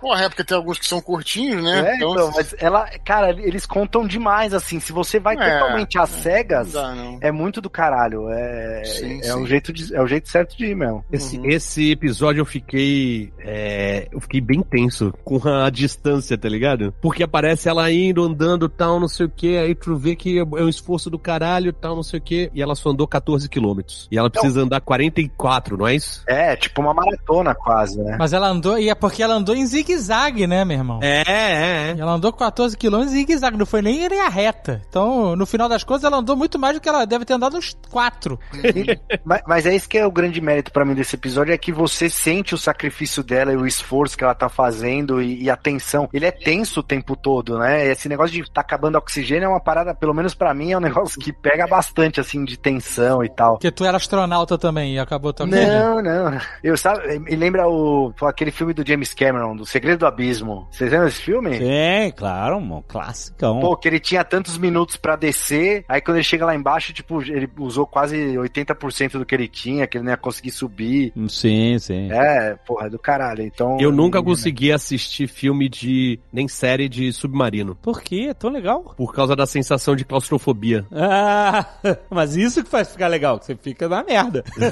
tu nunca viu Das Boots? Não, Puta, cara, isso é um filme... E o- é, o é- Bolt? Nunca viu o Bolt com Harvey Keitel? também não. E... Ah, e o, o 571, o nome dele. Eu, ó, eu, pra não falar que eu nunca vi nenhum de submarino, eu já vi Caçada ao Outubro Vermelho. Ah, Só. então é um clássico. Mas é submarino light. É. é submarino com mesa de jantar, não tem É. claustrofobia. Né? Porra, é sushi tu com tem... cream cheese, já- né, você já cara? Caraca, exato. Tu tem um submarino com a mesa de oito pessoas? Não tem nada. Vocês já entraram em submarino ou não? Já, Já, já, lá em Nova York tem um museu submarino. Tu... San Diego também. San Diego também, já foi em dois, é. Eu já fui em Santos, maluco. Tu já foi em Santos? É. Aqui em Santos, é, volta e meia tem. Era Santos ou Mongaguá, Tucano? Não, os, os, é, navios de guerra é, brasileiros, volta e meia, vêm pra cá, pra Santos, pra visitação. E aí, quando eu era pequeno, eu fui no, no, no submarino. Uma coisa que eu achei muito legal desse episódio é porque a gente tem essa visão de que os caras que são astronautas, principalmente nesses episódios que botam a gente num futuro mais distante, né? Uma, parada de ficção científica mesmo, o cara acaba sendo um, um técnico. Ele é quase como se ele fosse um caminhoneiro espacial. Nesse episódio, elas são PHDs, sacou? É? Ah, mas eu vejo astronauta assim, cara. Na verdade, eles são assim. Elas são do FedEx. Não, mas elas não estão fazendo entrega, elas estão fazendo pesquisa. Porque, por exemplo, se você pega Alien, Dudu, Ah, tá. Você tá falando. Entendi. Não, não É, não. muito no futuro. Na ficção, eu tô falando na ficção. Você pega esses caras, o cara, o- o- no Alien, eles são caminhoneiros espaciais, maluco. É, É, isso. Mas isso eu não tive essa impressão, porque ali me parece que até pelos trajes não parece um futuro tão distante. A minha impressão. Na outra temporada tem aquele episódio do Michael B. Jordan e ele é um militar. E nesse episódio elas são cientistas. É isso que elas são. É. E achei muito maneiro que quando tem um acidente que mostra a outra que tava em pé dentro do rover lá, voando pra longe, aparece o livro também caindo, né? Então tem três elementos que estão sofrendo aquele acidente. A, a piloto, a motorista, a colega dela e o livro que caiu no chão. E esse livro é usado pela entidade barra Bad Trip, que a gente não sabe se ela, é para se comunicar com ela, né?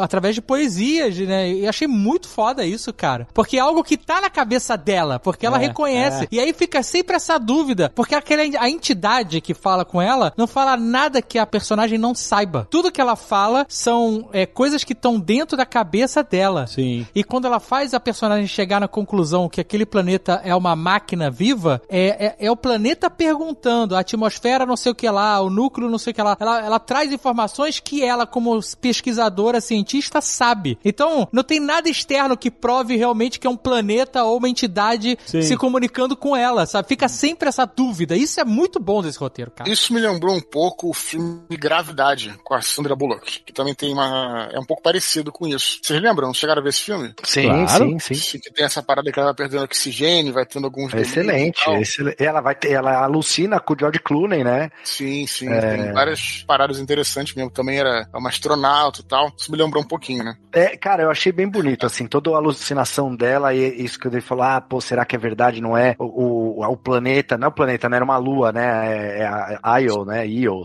a Sim. lua de Júpiter. É, ser uma máquina e tal, absorvendo a amiga dela e depois ela pulando naquele, sei lá, num, num- num- num rio ali, né? né? E é muito Mas maneiro porque assim, ela tá arrastando a amiga, é o corpo da amiga, né? Que tá gerando essa estática e que, em teoria, tá reanimando o corpo dela e fazendo com que ela se comunique. Só que a partir do momento que ela não consegue mais se locomover e que a amiga carrega ela, isso tudo pode ser uma alucinação da cabeça dela. Sim, porque sim. ela aparece no chão, em um lugar que ela não sabe onde é, ou seja, ela pode ter andado loucona e caiu porque a amiga já não estava mais lá. É quando ela acordou, ela tava a 17 km de São Lourenço.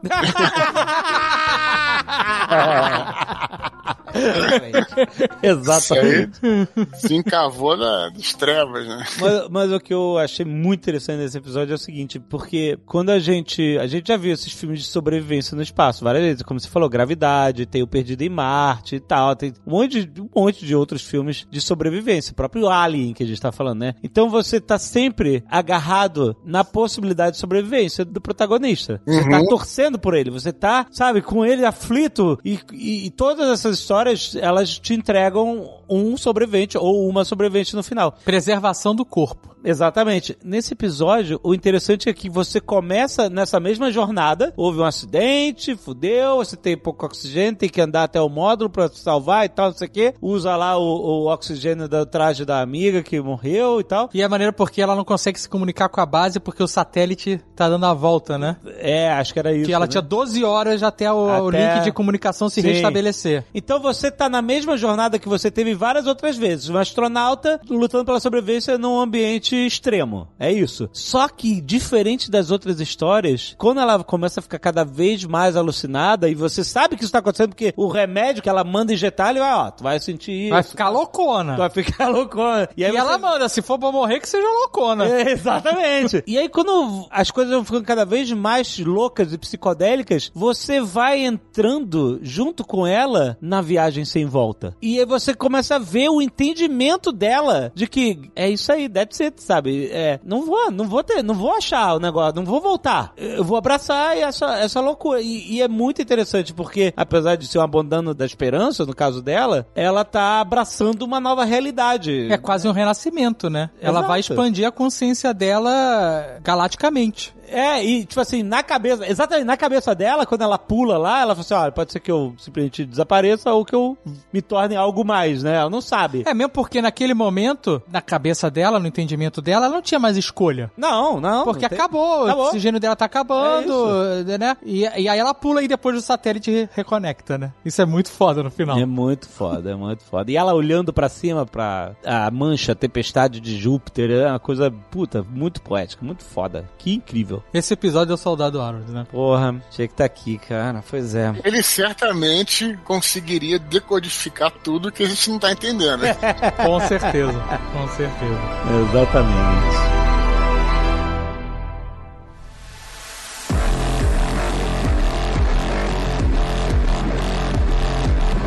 Qual o próximo episódio da ordem aí? Kill Team Kill, né? Que é o. Como é que é? Matança em grupo, não é Matança isso? em grupo, do ursão. Ah, esse qualquer coisa, vai. Ah, Dave, não. Ah, cara. sério? Cara, é Predador desenhado, cara. É muito maneiro. Predador, é. Porra, é muito legal, cara. Eu- Mas eu tenho o Depredador é, é, live action, pra que eu preciso de uma versão desenhada dele? Pô, Não, o, cara, mas, o, cara, pô, me- o cara me fez desviar do mijo, né? O cara mija na câmera, eu, opa!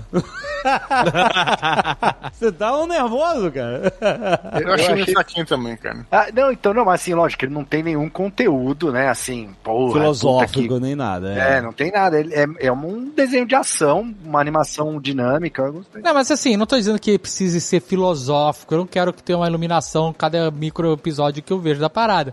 é porque esse aí é só uma sequência de ação, não é É. mais nada. É, eu Isso, também achei é. isso. É, eu também achei. Não, não tem um, né, um, um arco, né, de alguma coisa, né? É. É, não sei, vai ver o que me pegou foi que eles falam texugo do mel e eu acho muito Então, engraçado. texugo do mel é uma parada muito engraçada mesmo. Não, os personagens são legais, e ele consegue, num período muito curto de tempo, você se cria uma certa empatia com aqueles personagens, você fica mal quando um deles morre. Ele tem essa qualidade, vamos dizer assim. É porque a história, ela não realmente ela é só um fragmento. É um, sabe, É, um momento de, de um- da vida daqueles caras, vida e morte, né, na, na real. De todos eles, né? É, ele não te leva a lugar nenhum, não tem, no final eles descobrem que tem um exército de texugo do mel, ou qualquer porra desse tipo, né? Eu achei foda o cara falando que essa é a sala onde eu venho me masturbar. que tem as armas todas fodas. ah, sim. É, pô, tem uma cena de lock and load fodida também, é maneiro. Eu, eu gostei, eu me diverti isso aí. É, nas outras temporadas tinha aquele do, dos vampiros, né, mas é- que era ação também, mas acho que era, era, até lembra um pouco a animação desse daí, mas esse aí eu gostei mais, assim, esse ursão meio estilão mecha e tal, eu, eu realmente me diverti nesse daí. Mas ninguém tem nada pra dizer sobre esse É, episódio. o, do- não, o eu tô Dudu não, falando o Dudu muito não, que- o Dudu não se divertiu. Não tem muito O Dudu que dizer. achou uma merda. Então, além de tudo, o final, aquele olhinho pulando, explodindo, puta, aí caga mais ainda. Antes deixasse os caras indo embora, sacou? É? É o predador, pô. Ele tentou. Ele se mata, só que o, o Schwarzenegger escapou e eles não, porra. É um reel de animação do estúdio. Só. Ah, mas aí, aí lança no YouTube, puta que pariu. Não me faz pagar mensalidade pra assistir isso, porra. Vai fazer reel de animação, É porra. isso, é isso. É, o cara tá ganhando dinheiro, meu irmão. Escreve um roteirinho aí. Teve pô. outros piores na outra temporada lá. É, e a gente não poupou esforços pra, pra jogar eles pra baixo. e eu não vou passar pano pra texugo do mel nenhum.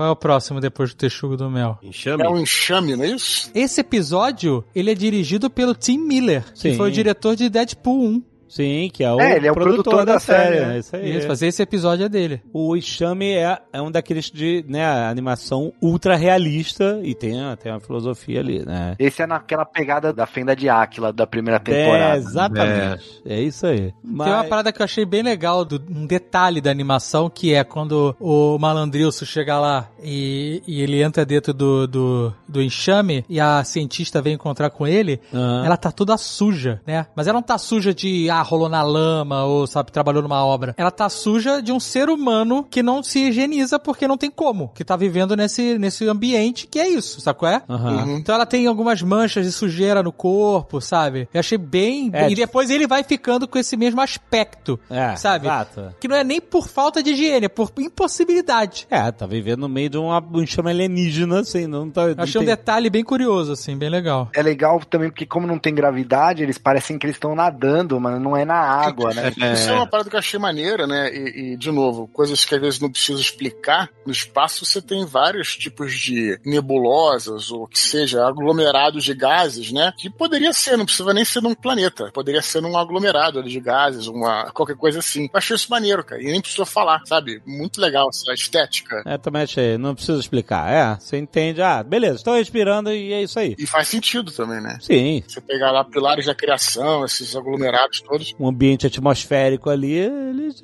eles respiram. Mas assim, é maneiro que eles falam que, né, o enxame, não é que o enxame tem, né, se você vê cupins, abelhas, formigas e tal, eles têm funções, né, diferentes, mais limitadas. Tipo assim, essa função tem a rainha, tem os soldados, os zangões, etc e tal. E aí, não, aí ela fala que eles se adaptam. Tipo assim, eles fazem Eles absorvem. eles absorvem e se adaptam e fazem o que, que eles precisarem fazer. Tem uma parada maneira que eles falam de uma das espécies. Essa espécie aqui, na verdade, veio uma espécie que era parecida com essa e o enxame produziu uma espécie igual a ela, só que melhorada, pra combater. Pra combater. E você foi esse maluquinho aí que tá comendo teu vômito? É.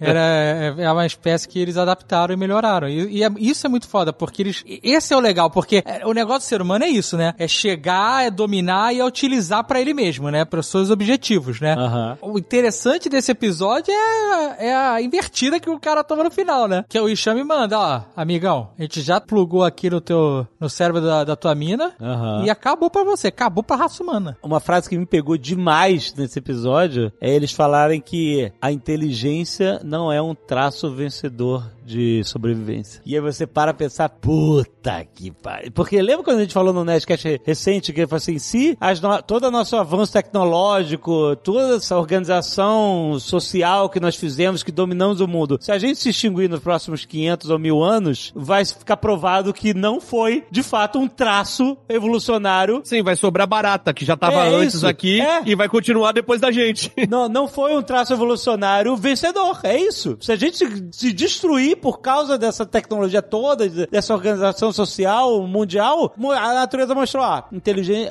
porque a gente acha que nós somos o supra-sumo do universo. Realmente é uma parada incrível, né? Né, Sob essa perspectiva, a gente, nossa, a gente consegue, olha só a complexidade do universo, até formar um cérebro capaz de pensar sobre o próprio universo, né? Mas, tipo assim, se o resultado disso é sempre a extinção, então não é a melhor parada, porque a gente acha que a inteligência é a melhor parada que o universo criou já. E talvez não seja, né? Não é uma coisa assustadora isso? Ah, Embora nós estejamos cravando aqui que a raça humana vai acabar em 500 anos. Sim, o que... O que... Porque é isso que vai definir se a inteligência é ou não Exato. o rastro, né, de sobrevivência. Mas no ritmo que tá indo. Então, mas a gente não tem outra experiência inteligente para comparar, sacou? Ah, não, sim. Pra comparar, Que a exatamente. gente saiba, não. Então, mas Não, a gente não tem, né? A gente não tem conhecimento de. A não ser Krypton, né? E Capela. Os Exato, É exilados de porque pode Capela existir também. uma raça alienígena que já passou do ponto que a gente tá e se extinguiu, por exemplo. A gente só não sabe. Exato. E a inteligência do enxame fala isso. Vocês não. A gente tá aqui há milhões de anos. Vocês não são uma ameaça pra gente. Vocês vão se destruir sozinhos, cara. Relaxa. Eu tô aqui, eu já sei qual é o rolê, entendeu? O meu rolê é o rolê de milhões de anos. Vocês estão alguns milhares de anos aí se achando muito inteligente. É muito maneiro isso. eu entendi que, na verdade, aquela inteligência, o cérebro lá, ele foi criado pra combater o humano ali. Eles não tinham aquilo ali antes do cara chegar. Não Então, mas, tinham. mas, mas, eh, sim, mas no momento que o cérebro, aquela nova ferramenta do enxame, vamos dizer assim, aquela nova parte do enxame é criada, ela fala: Ah, eu absorvi os milhões de anos de conhecimento genético que existe aqui. Milhões de anos de inteligência racial. É, exatamente. Então, apesar dele ela mesmo fala, eu tenho poucas semanas de vida, mas eu tenho todo esse ac- acúmulo, É, né? é. Aham. E aí ela tá externando pra ele o que ela tem geneticamente entranhado de conhecimento. Que ela fala assim: olha, eu sou só uma ferramenta, mas eu sou uma ferramenta que o enxame usou pra lidar com ameaças como a sua muitas vezes. Entendeu? Então, tipo assim, quando ele precisa, ele cria uma ferramenta de inteligência como ela é, ela lida com o problema, aí ab- absorve ou não a parada e aí pra, vol- volta, volta. Não, ela vai, não, ela Ah. não vai voltar, ela vai passar. O enxame, ele continua. Não, não, Eu não, ela, ela não- pode deixar de existir, porque ela fala que eles já usaram uma ferramenta como ela outras vezes. Hum, tá. Embora os outros bichinhos que foram criados pra atacar os bichos que eram iguais a eles continuaram lá. Comendo se tiver vômito. uma função, é, se tiver uma função, Se tiver uma função, eles continuam, é isso aí. Agora a mulher tava de boa. É isso que eu ia te falar. O cara Boaço, estragou né, cara? muito rolê Puta da parada. vamos, vamos simplificar um pouco. É, o que que o cara queria? Né? O cara, ele era só o, o emissário, mas o que que o- os humanos queriam? Ah, É, duplicar o enxame e transformar em, em escravo, certo? Isso. É. Isso. E ela até fala assim, bom, se pra eles não vai ter diferença, então beleza, vamos fazer. É isso que Tá, ela fez agora- uma vista grossaça, né? fez. fez uma vista grossa Fez, pra caralho. Isso, claro mesmo. Agora vamos passar os primeiros seres humanos utilizando cavalo, boi pra tração. Ah, sim. Não tem diferença, né? É a mesma coisa, escravizar outra espécie. É, na verdade é um pouco diferente, porque no caso do enxame, eles têm a função. Tipo, tem lá o, ca- o querendo comparar com o nosso mundo, o, boi no enxame é, vai fazer tração, o cavalo vai ser montaria. É uma função que ele tem. No nosso mundo, o boi e o cavalo, eles não, não era a função deles. Então a realidade é pior, É, é mais cruel do que o, o conto. Claro. É, porque quando ele fala assim, porque ele chega e fala pra ela, ah, qual a diferença deles fazerem essa função pra eles ou pra gente? E ela fala, ah, é, nenhuma. Então eles não vão. e na- no discurso dele, claro, ele tava propondo que eles iam criar um enxame dos humanos, mas que o enxame ia- eles iam ter a mesma função. Os, so- os soldados iam ser soldados, É, que é tipo abelha, né? o comedor de vômito ia ser comedor de vômitos, agora. É, abelha, a abelha, É realmente. a abelha. abelha. Eles É. têm que fazer, elas já fazem mel. Se elas estão fazendo pra elas ou pra gente. Caraca, o no- nome do episódio, Marcelo, o nome do episódio é enxame. Tá tão claro isso. É a gente aqui falando de boi, né? Porra, é abelha. É porque no caso do boi e das aves e tal, é porque eles não são só criados aos, aos montes, né, para servir esse propósito, mas eles são modificados, né, com o tempo, né, você tem um frango aí que cresce em cinco semanas, fica do tamanho adulto e fica todo doente, sofre o cacete e tal, e isso não é normal, isso... É, porque o discurso que o cara manda ali de, ah, ele vai ser a mesma coisa, só que pra gente, é um discurso que é só pra eles se aceitarem É, a ideia. exato. É, ela, eu falo a vista grossa, porque ela sabe que não vai ser, sabe qual é? É, porque eles vão ter que alterar, eles vão usar aquilo pra alterar de alguma forma pro benefício externo, né? A ideia da abelha é perfeita, porque as abelhas dentro de uma colmeia, por mais que seja uma colmeia, digamos, artificial, elas estão fazendo a função que elas fazem mesmo. Que elas fazem mesmo. É, mas aí você chega lá de tanto, tanto tempo, você rouba, surrupia a parada toda. Aham. Aí elas falam, puta que pariu, que porra é essa? Começa tudo de novo. É, na verdade, o mel é o vômito delas, né? A função delas é só salvar a rainha e deixar ela procriar. Na- é. Eu não entendo de. Não, mas Aí assim, tem que mas falar existe- com, com É, mas o- existe o Gustavo. equi- É, existe o que... next. É, existe um equilíbrio externo entre as abelhas e o ambiente, né? O ecossistema em volta. Elas polinizam o cacete, elas mudam o o ecossistema. cacete? Polinizam e o cacete. Faz um monte de coisa. Não, é, Mas, sei lá o que você tá falando. né? né? E... Cada um com seu fetiche, né? E aí... Tá botando pau na colmeia? Não, caralho. Velho. Esse é o texugo do mel mesmo, né? Eu fiquei com uma dúvida nesse episódio, que é quando o cientista chega naquela nave alienígena na, na, na fronteira do enxame, o, o alienígena fala assim: Ah, eu vou sentir saudade das nossas conversas. E o cara, ah, eu também, e aí ele entra na bolota e, e, e vai lá pra dentro. Aham. E aí, quando o enxame é, tá no final negociando com o cara, que o cara fala, o ser humano não vai sobreviver, e o cara não vai porra nenhuma, a gente... E o cara faz o acordo, quem tá trocando de time ali, que a gente sacou, é, o discurso dele é outro, nunca vou trair o ser humano, porra nenhuma. caramba. Pra tá trocando de time ali, a inteligência lá do enxame fala, ah, que bom, porque eu ia sentir falta das nossas conversas. Uhum. Por que que eles fizeram esse, esse callback é- nessa É frase? verdade. É. O cara era bom de papos, cara. Cara, Todo mundo gostava de trocar ideia com esse cara. level 20 de carisma o cara, né?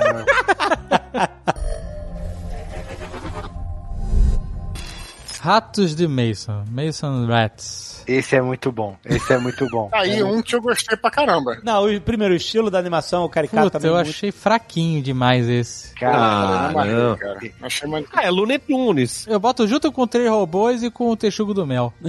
Ele é melhor que o Texugo do Mel, vai.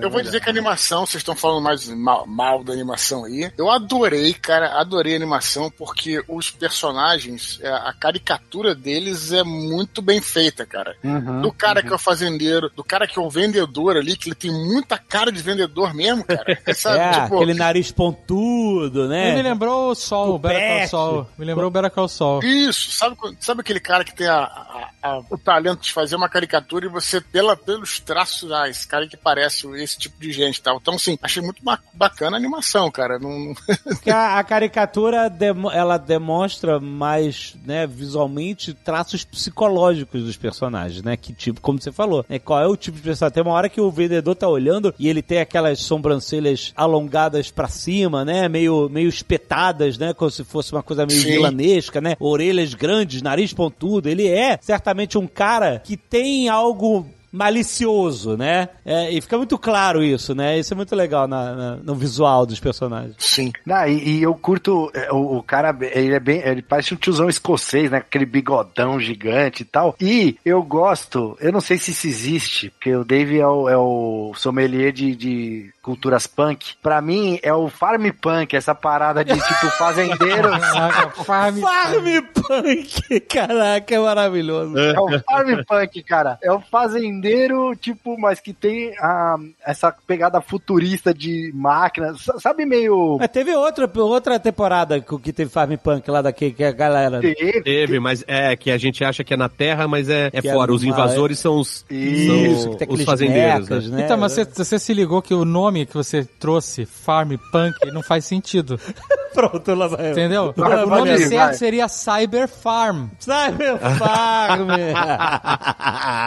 Pode crer. Caraca. Não, porque tem. É tipo meio. Sabe Full Throttle? Full Throttle tem essa pegada Tem, também. isso aí. Sabe? Aham. Os caras meio. Um lance que eu acho interessante, né, que nas guerras, em guerras em geral, né, como é que você convencer um ser humano a matar o outro? É um negócio, para você fazer isso, né, todo um mecanismo mental que você utiliza através de ideologia, de coisa, etc, que é para você é fazer com que a, a pessoa entenda o inimigo como alguém desumanizado, como um Exato. rato, como um rato, né, cara? O que eu achei mais bacana, não sei nem se foi a intenção, tal, a minha leitura desse episódio é justamente porque eles são ratos e se tornam humanizados. É o contrário, entendeu? É uma guerra que o cara vê, não, são simplesmente ratos, um celeiro que você exterminaria. E aí você vai, ao longo do episódio, entendendo que os caras, né, têm sentimentos e tal, e meio que assim, sabe? É interessante isso que você tá falando, porque no Bastardos Inglórios o discurso do Hans Landa é justamente esse, né? É, é isso aí. A respeito dos judeus, Sim. dos nazistas, e tem também Maus, O né? mouse que retrata dessa forma também, exatamente, desumanizada, né, tal, como ratos e tal, é sinistro, cara. Espero que eu tenha feito vocês gostarem um pouco mais. Não, você trouxe uma luz, uma nova luz esse episódio pra mim. E não dá pra você não, não dar valor pra resiliência deles. Exato, é, é, porra. Eles são a resistência. Sim, exatamente. Então, assim, isso que eu acho legal. E aí, né, no final acaba que se humanizam, os ratos se humanizam, e aí, né, é, tem essa trégua, vamos dizer, entre eles, né? Né? E, e assim, você começa a ver, porque. Ah, como que mata rato, né? Com veneno, né? Ou no nosso Isso, dia a dia, assim, né? Veneno ou ratoeira, amigo. É que ratoeira é cruel pra caceta. Então já come. Que é quebrar a coluna e expulsar os órgãos pelo cu. A- e- aí, cara, esses, os- as máquinas que ele vai pondo, tem uma hora que você mesmo fala, ele pensa, o personagem pensa isso, e você fala, pô, puta, tá pesado demais, né? Porque, pô, tá empalando os ratos decapitando, jogando eles pra cima. Então tá num nível de crueldade absurda, assim, que. que Sim. Porra, que é uma coisa. Isso que o Dudu falou no começo da gente entrar em guerra com outros seres humanos e tal. Mesmo, mesmo que os ratos não tivessem consciência ali, né? E tivessem fazendo uma resistência, já seria pesado pra caramba aquela máquina de, de triturar rato, né? Então. Sim. Ah, é isso que tu não mora na Austrália. Começou. Naqueles, naquelas fazendas são dominadas pelos ratos. É, mas deixa esse rato evoluir, então. Não, rato é, apocalipse. é, exatamente. Não, é, mas é uma, é uma. Eu acho que é uma caricatura, uma, uma metáfora disso. Eu li, eu li dessa forma, entendeu? E no final ainda eles estão fazendo whisky. Também, exatamente. E era forte e bom. E aí no final ele dá o, o, o bourbon lá, vem na- as canequinhas são shells de, de shotgun, né, cara? É, isso, isso. exatamente, exatamente. São shells de shotgun. Caraca, né? Caralho. São cartuchos de escopeta, é. Tá pra cara, Olha muito, aí. Cartucho de 12. muito americanizado mesmo. Ou seja, o Bourbon tava batizado com pólvora, né, mano? Exatamente. Tem Nerdcast que toma cachaça no cartucho aí, só queria deixar essa. Caralho, essa que pra- isso? Eles estavam literalmente tomando um shot. Olha lá. Meu Deus do céu. Ô, Dudu, essa era tua, hein, porra. Cara, eu achei bem fraca, pra falar a verdade. Não Olha uma piada desse naipe, não. Sepultados na caverna. Pô, esse eu achei bom pra caramba, cara. Esses ult- ultra realistas são sinistros, maluco. É muito bem feito, brother. Esse episódio aí é o episódio obrigatório pra quem gosta de Call of Cthulhu, né? É. Né, cara? Esse aí. Realmente, é- é- esse é um, é um, é um episódio que, pra quem é fã de Cthulhu Mitos, né, Mitos de Cthulhu, é, cara, é um deleite, né? Porque você tem ali o próprio Cthulhu, que Aham. poderia ser, né? Sim, sim. É até interessante isso, porque é bom e ruim, né? Porque você retratar o próprio Cthulhu é um negócio, assim, muito difícil. É uma coisa que não pode ser retratada, não pode ser nomeada, sabe? Então, assim, É, aquele Cthulhu tava nerfado, né? ah, caralho, não, nerfado. Mais ou menos, porque também tem o seguinte: tem uma hora que aparece lá, não se sabe se aquele tamanho dele, né, é o tamanho final, por exemplo, porque depois tem um sonho, né, de ou uma visão de que ele tava no- é, destruindo a humanidade e ele tá maior do que um prédio, né? Então, assim, varia, né? E o templo, que templo é aquele, né? O- parece aquela, parece uma estátua é, de uma entidade de Cthulhu chamado Rastor. Rastor, que é o The Unspeakable, Sim, ou sim. o Rei Amarelo, que também aparece é, no True Detective, primeira Aham. temporada, é uma série e tal. Então, assim, tem aquela estátua daquele cara, né, assim, com os, meio com chifres e tal. E, e, pô, o fato de você entrar também no negócio imenso, né? As, os degraus você tem que pular pra, sabe? Eu achei maneiro que aquilo era uma prisão, não era um templo. Tava aprisionado. Aquelas criaturas que eles lutam no começo, elas estavam lá pra impedir que alguém chegasse no Cthulhu. Isso, isso mesmo. Mas essa é a história da cidade de Hylier, né? Que é a cidade do Cthulhu, que fica na Terra, essa história da, da mitologia do Cthulhu. Na cidade fica, só que fica no oceano, né? Então não sei se poderia ser ali uma, um oceano antigo que virou deserto, enfim, aí, vai, aí não tem que racionalizar isso. E a cidade tá fechada mesmo, né? Por encantamentos, por várias paradas e tudo. Então seria interessante, dá pra, né, você fazer esse paralelo ali. E achei mais, mais legal também em termos de RPG, como é que você vê que tem um que, no final, né, tem o cara que ele falha no saving throw, né? E a mulher é bem sucedida, né? Tipo assim, ela passa, né, no saving throw. Aí ela não, ele- ela não ajuda a libertar, né? Porque o cara, o tudo estaria dando uma ordem ali, né? Liberte, me liberte, me liberte, né? E o final é excelente, totalmente cutuliano, porque não é um final bonzinho, não. A mulher sai, mas sai toda ferrada, sem olho. Aí isso que eu acho bacana, aí que eu tô te falando, de histórias curtas. Você não precisa mostrar o que aconteceu. Só mostrar um final e sugerir, sabe? Tipo aquele final do Planeta dos Macacos, que você mostra lá, Estado da Liberdade, não precisa dizer. Você sugere, é o bastante. Aham. E aí, né,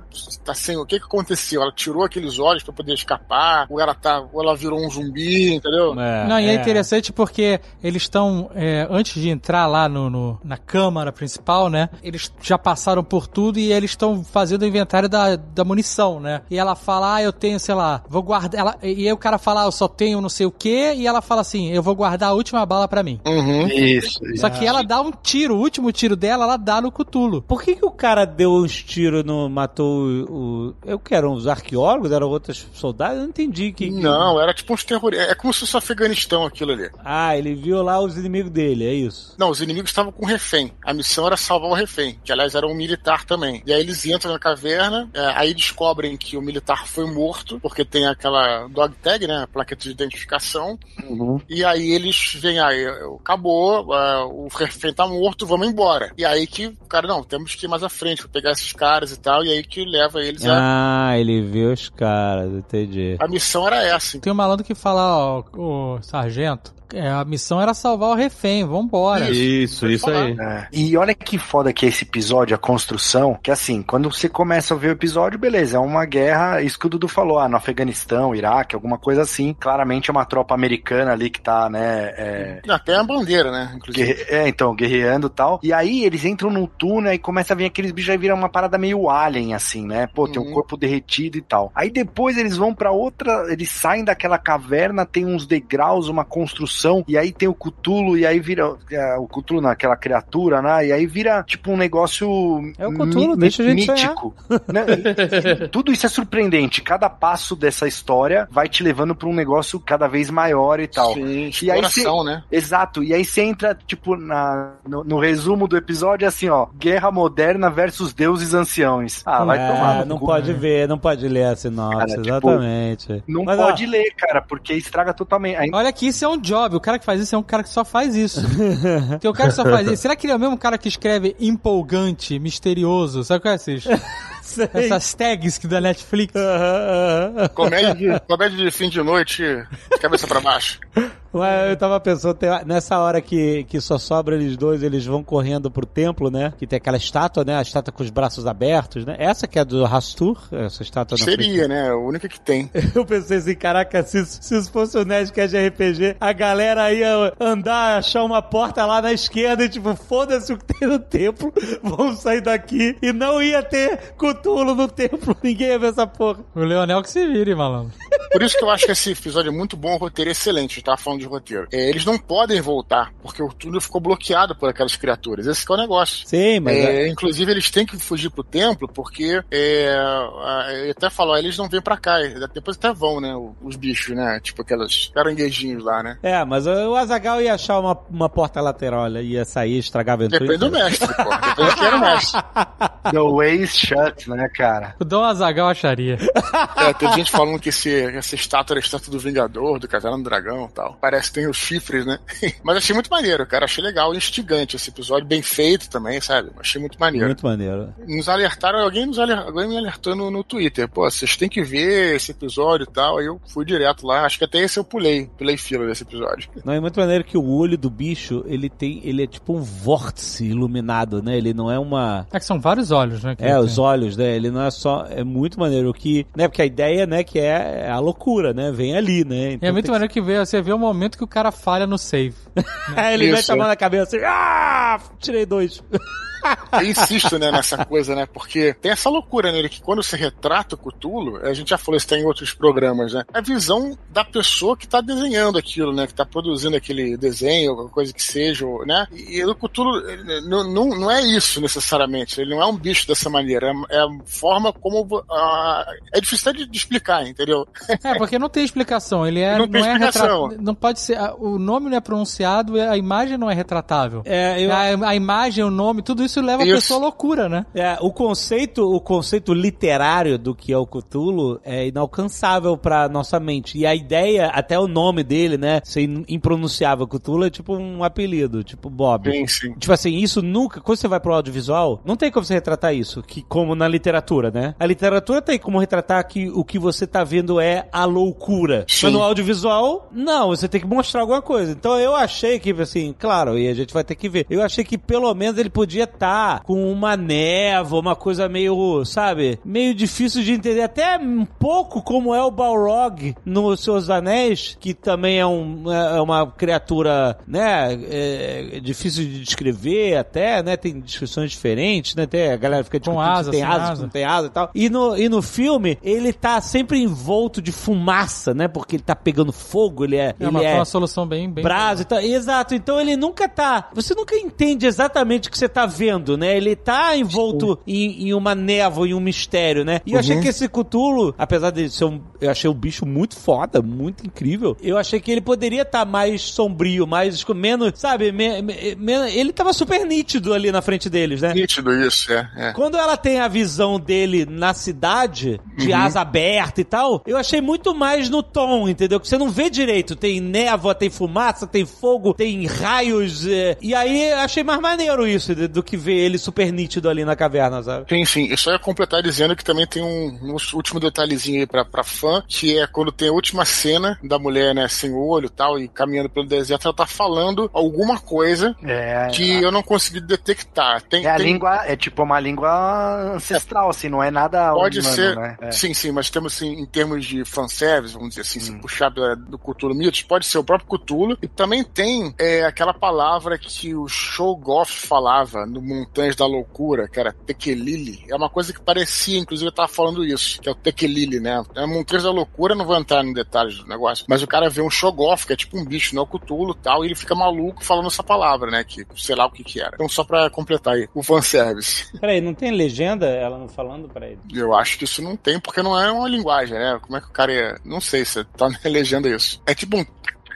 Que ela faz. Na legenda, eu pus close caption em inglês aqui, aí tá escrito assim, Harper whispering in alien languages. Então, assim, tipo, língua alienígena é o, é o que eles dizem, assim, mas não, não, não, não fala nada. Então ela saiu baduda do Cutulo, né? Ela saiu. Então, mas como que ela teria passado pelo... Ela saiu por onde, né? Que é- o caminho tava fechado, né? Então... Ah, aí não, não, não cabe. Não, não faz diferença, entendeu? Ela pode ter saído como uma mensageira. É, não, exatamente, Entendeu? sabe? Não- não isso sabe, né? é o. Pra esse tipo de história, o arco dela tá completo ali e levou a algum lugar, É. sabe? Não precisa ter um final exatamente, né? Só precisa ter esse arco, mini arco que aconteça, né? Que é o deles. Foi bem legal. Começa com uma parada mundana de guerra, de resgate de, de refém, de repente se torna uma parada meio inexplicável, meio alienígena, e depois se transforma em uma parada mística, né? Galáctica, e, e ela, ela sobrevive, mas ninguém sabe como, né? E ó, ela não tá só sem os olhos, não, ela tá sem a orelha. É, ela tá surda e cega, né? É. Ah, não sabe nem se sobrevive, né? O céu undead, um negócio assim. né? Ela virou uma espécie de boca de Sauron. É, é isso aí, boca de Cthulhu. Muito bom. Muito bom.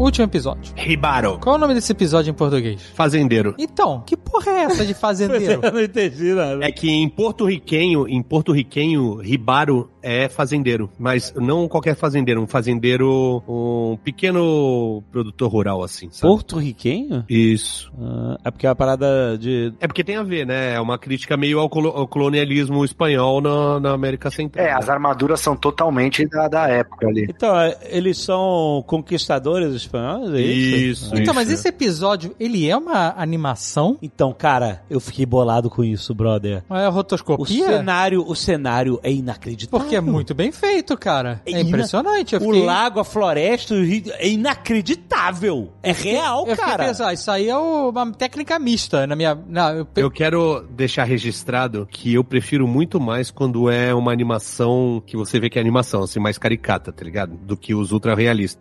Por quê? Porque tu fica incomodado Não, não. de não, saber? Não, é que eu gosto mesmo, assim, é, é gosto. Mas esse realmente é, é foda, é muito. Apesar que, assim, eles são levemente caricatos também, né? O, principalmente ela os- não é, ela é, Ela ela, é, ela é bem realista. Os É. caras são mais caricatos. Não, né? eles são mais. E, e o criador desse daí, desse episódio, é o mesmo cara da primeira temporada. Lembra que tinha. Eu não lembro o nome do episódio, que era aquele que tinha a mulher fugindo do cara Ah, e esse depois episódio virava é muito um foda. Porra, é do caralho, né? Um dos Então, melhores, é- é- inclusive. É do mesmo, é do mesmo cara. Não, e cara, os jogos de câmera, quando ela começa a gritar e a galera entra no frenesi e a câmera fica andando junto com a galera e, e bate, e, os caras giram e gi- É legal que a galera tá sendo atraída pela, pelo canto. Ela é uma, uma sereia, né? Uma sirene. Né, os caras estão sendo forçados a dançar, né? Quem nunca passou por isso? É, e não, e, e é, e é maneiro que ela faz o- os gestos dela, é de puxando uma corda, né? puxando. É. muito foda, cara. É muito foda esse episódio. Puta que pariu, cara. Sabe que é engraçado que vocês falaram, eu não sei quem fez, né? Qual é a origem desse. né, Vocês falam de negócio de porto-riquenho. Eu, eu não fui atrás pra pra saber os detalhes. Mas engraçado que me pareceu muito uma parada indiana, cara. Então, sabe? eu tive uma sensação de Bollywood, principalmente nesses momentos em que ela tá encantando os caras, sabe? Tem Aham. muito ouro, né? Essas coisas que eles gostam, né? De, de-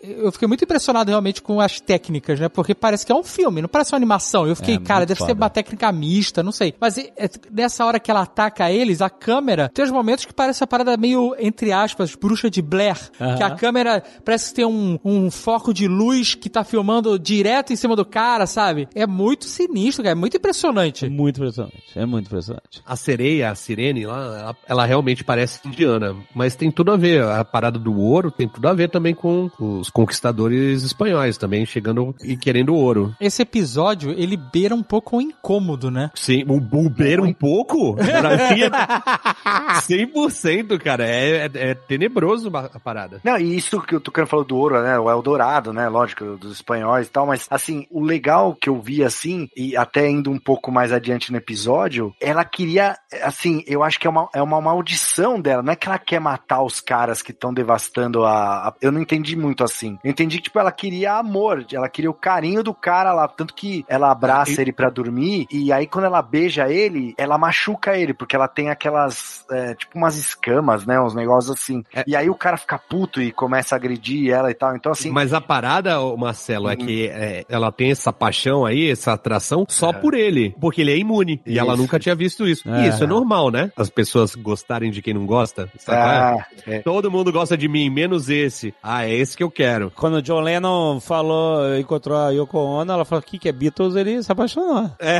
Ah, é é. tipo isso. É isso E aí, como ele é surdo, ele não ouve o canto dela. Então ele não se sente atraído. Embora ele já esteja atraído pelo ouro e tal. É, exato. E aí, isso faz com que ela se sinta atraída por ele também. Aí você vê que quando ele tira, ele vai tirando, né, as joias e tal, ele vai ferindo ela, né? Cada parada que ele tira, ela sangra, né? É sinistro. Ele tá cagando pra ela, ele quer o ouro. Exato. E eu acho que esse- essa parada que o Dudu falou, ah, parece mais indiano e tal, eu acho que também tem a ver porque, assim, pelo menos é, eu não, não tinha essa imagem dos conquistadores espanhóis terem muita tatuagem ou um piercing no nariz ou brincos na orelha e tal. Não é uma, pelo menos não é Sim. muito o que a gente tá acostumado Sim. a ver nas, na história, né? E o indiano, aí por isso que foi uma associação. É, embora aquelas armaduras não tenham nada a ver com a Índia, tem a ver com a Índia é, mitológica, né? Quando você fala das histórias antigas, de milhões de anos, os, os heróis têm essas armaduras completas e tal. E a cara deles parece com o indiano, então daí que eu fiquei pensando que poderia ser isso. Mas, enfim, não, não invalida, né, a, a história em si. Em termos de história, eles chegaram lá e eles, nessa história, não fizeram mal nenhum a ela, né? Eles chegaram, estavam no rolê deles e o cara que é surdo acha uma moedinha de ouro e ela vai e ataca geral, né? E faz os caras partirem pro, pro lago e se afogarem. Uhum. E aí esse cara, ele ataca ela, rouba o ouro dela, arranca dela, né? Isso, ele descama ela, né? É. Né? Zá, É sinistro. Eu gostei do episódio, mas eu acho que o final dele foi muito além do que precisava. É, eu concordo. Eu achei que era o final sinistro se ele tivesse ferido ela quase até a morte e tivesse roubado o ouro dela e tivesse ido embora. Porque era bem simbólico, um reflexo do que aconteceu de fato, né? No- em relação à colonização. Exato. É, poderia ter um menos uns 5 minutos de episódio, eu acho. Vocês não acharam foda dele recuperar o, o- a audição? Puta, não, achei caído isso aí na real. Eu não Eu achei foda. Eu tava mais com aquilo do Dave mesmo. Não, ela não vai ganhar, assim, não vai ganhar dele, não. Ela foi derrotada porque ele não, não, não era suscetível ao poder dela, entendeu? Ele era imune, realmente. Eu achei legal isso aí, um pouco poético, assim, de tipo, a morte dela, na verdade, o sangue, né? Mas foi o sangue foi derramado por causa da morte dela, curou a audição dele e foi a, a derrocada dele também. É, eu achei interessante. Eu não, eu não desgostei, não. É, a partir do momento que ele, ele passa a ouvir, né? Ele foi curado da surdez dele, aí ele é, ele se torna propício a ser enfeitiçado pela, pelo grito É. dela. Sei lá, esse, esse episódio é bem aquilo que o Dudu falou no começo do episódio, sabe? Nem tudo que eu gosto é bom, nem tudo que é bom eu gosto. Eu sei que esse episódio é bom, mas eu não curti muito, sacou? Eu não. Não, eu curti o episódio, eu só, eu só acho que. Eu, eu não sei se a história precisava ir tão longe, sabe? É. Eu não, eu não desgosto do final dela, só acho que, sabe, tem vários finais.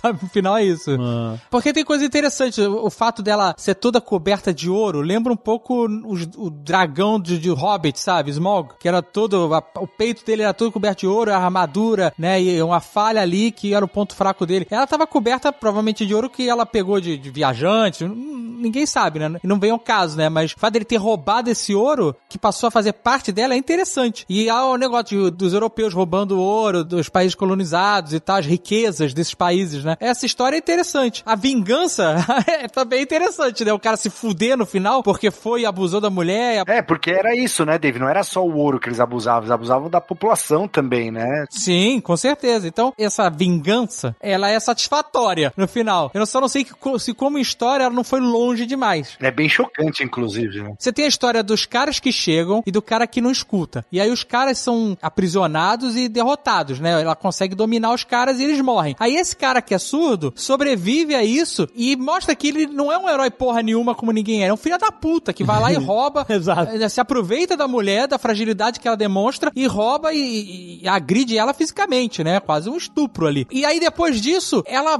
cai no rio, aí ele meio que magicamente, por conta do sangue dela, recu aí recupera a audição, e aí é um outro rolê, e aí depois disso, por recuperar a audição, ele se fode, entendeu? Então tem quase um reboot na história. É, que Concordo. tem a ver com o episódio outro, né? É um, aquele outro da primeira temporada, que também era um reboot, né? O episódio, né? Voltava do começo. Concordo totalmente com o Dave. De novo, achei que pra fazer um, um curta-metragem ele tinha que focar numa história só e o resto ser mais uma, enfim, um cenário assim, né? De todo modo, cara, foi o que vocês falaram. Eu fiquei simplesmente mesmerizado pelo visual, cara. Achei foda pra caralho. É, é impressionante. Você fica realmente. O, o lago onde ela fica é tipo um coração, Aham, assim, é. né? Ele tem um formato e tal, muito. Não, e a, a folhagem, né? A, a- Aham. a floresta, sabe? Ah, é, e, cara, e daqui pra frente, agora, você viu que essas propagandas aí do Unreal 5, é, motor gráfico que pra ser usado em jogo, animação e tal. Você viu o cara reproduziu uma estação de metrô no Japão, sei lá, e andou e fez uma um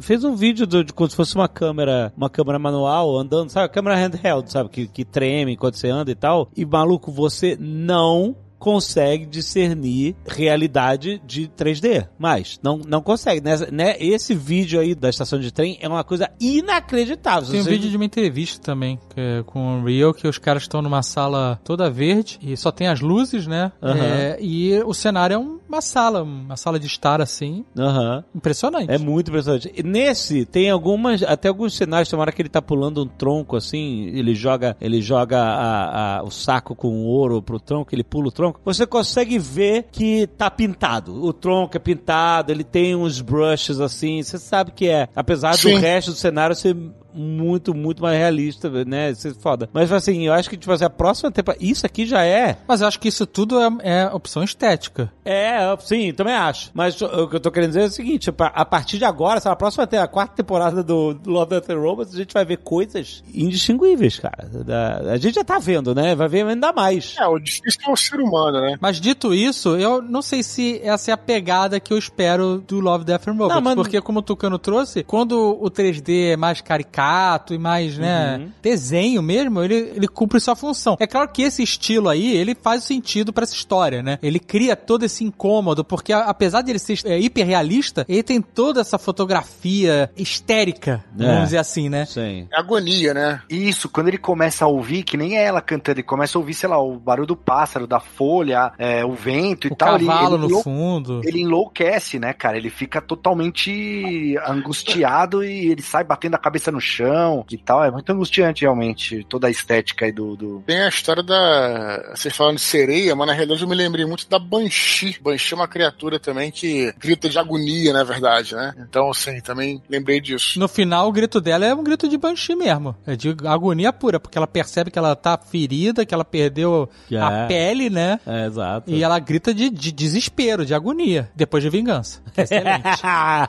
e é muito bem feito que quando ela começa, ela, ela tem esse esse desespero, né? Que ela vê que ela levanta, tipo, meio que derretendo, né? Vai... É, bizarro. E aí, quando ela, ela né, tem esse desespero de ver que ela tá toda violada, né, e tal, e quando ela começa a dançar, ela vê ele, começa a dançar pra puxar ele, ela vai mexer no braço tremendo, porque ela tá, é, é trauma puro, entendeu? Aham, ela aham. é ferida, né, quase morta e tal, e ela, ah, deixa, volta pra parada dela, mas não é igual mais, é, um- é uma dança de desespero, ela bota a mão na garganta pra gritar, sabe? A sensibilidade dos caras de, de criar, né, a, a, história, né, tipo assim, como o Harold, nosso querido saudoso Harold falou, a animação tem que cumprir um propósito pra ser animação, né? Ela tem que ir além do que uma câmera, é, né, É filme. que não existe limite pra animação, né? Não existe limite. Não existe limite, Claro exatamente. dizia, né? E, a, e a, quando ela é usada no tom certo pra contar a história que ela quer contar, é, como foi o caso desse episódio, é, é- é realmente aí que você vê o poder da animação, o que é foda da, da animação de verdade. Então, mas acho que esse é o ponto que o David levantou, porque que ele falou que ah, não é o caminho que eu espero pro Love and Death and Robots, né? Porque é isso, esse poderia ter sido um filme, não precisaria ter sido uma animação. Poderia ser um filme. Não há nada nesse curta que não pudesse ter sido feito com atores reais, por exemplo. Eu acho que você tá se enganando só porque ele é ultra realista, mas. Porque, não se esqueça, no, no cenário 3D você não anima só com objetos e pessoas. A câmera também é, é livre. Muito Mas você mais não acha que esse episódio ele poderia ter sido feito igualzinho, só que ser uma animação? Ah, sim. Porque, Ah, tipo, tá, beleza, o Sam Raimi poderia ter feito um troço meio louco assim e tal, mas, mas eu acho que tem algo mais aí do que só, sabe, do que essa, esse jogo de câmera frenético. Quando a galera tá dançando, cara, partindo pra dentro, assim, ah, beleza, você poderia fazer isso em live action, aquela galera dançando, entrando no rio, etc.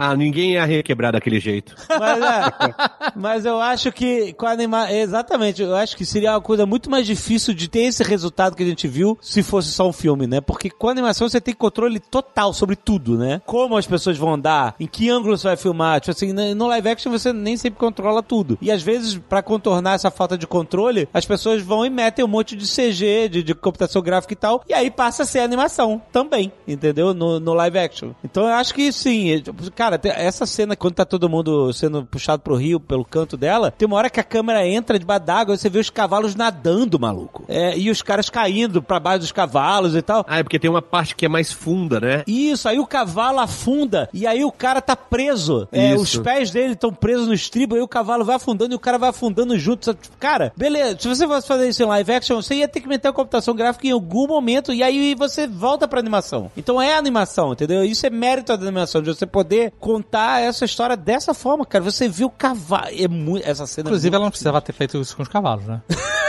Ela podia ter poupado os cavalos. O cavalo não tem nada a ver com a história. O cavalo tá do lado dela, mano. Exato. É baseado numa, num conto mitológico mesmo, né? Da, da América Central, de Porto Rico. E aí eu não sei se também ele se estender até o final, se foi pra ser fiel à, à obra original, sacou? E contar a história inteira. É, pode ser, sim. Talvez te- seja isso também, não sei. É, porque ele vai embora dançando, né? Ele dá umas piruletas de, de, de balé ali e tal no final, enquanto ela tá cantando. É bem. É, é o Dave na festa de casamento ali, pelo que ele falou. né? Não, e aí ele cai lá embaixo d'água e tem, né, um, um tesouro muito maior lá, tipo, tem um exato. monte de esqueletos, armaduras e tesouros e sinistro. Tinha uns clérigos no começo, né? Um, sei lá, um. Bizarros, bizarros. Bizarro, bizarro. Bigodinho, né? É, não, parecia, sei lá, não eram umas freiras? Eu, não, eu não lembro direito. Era, era- Não, eram Tinha- tipo tinha uns tipo sacerdotes uma- mesmo, eram uns tinha uma- caras, é. eram sacerdotes, isso era bem bizarro. Todo rolê esquisito, né? Os caras chegam na beirada do rio, aí estão prestando um juramento. É muito maneiro, esse episódio é muito bom, cara. Não tem como desvalorizar a vingança, essa é a realidade.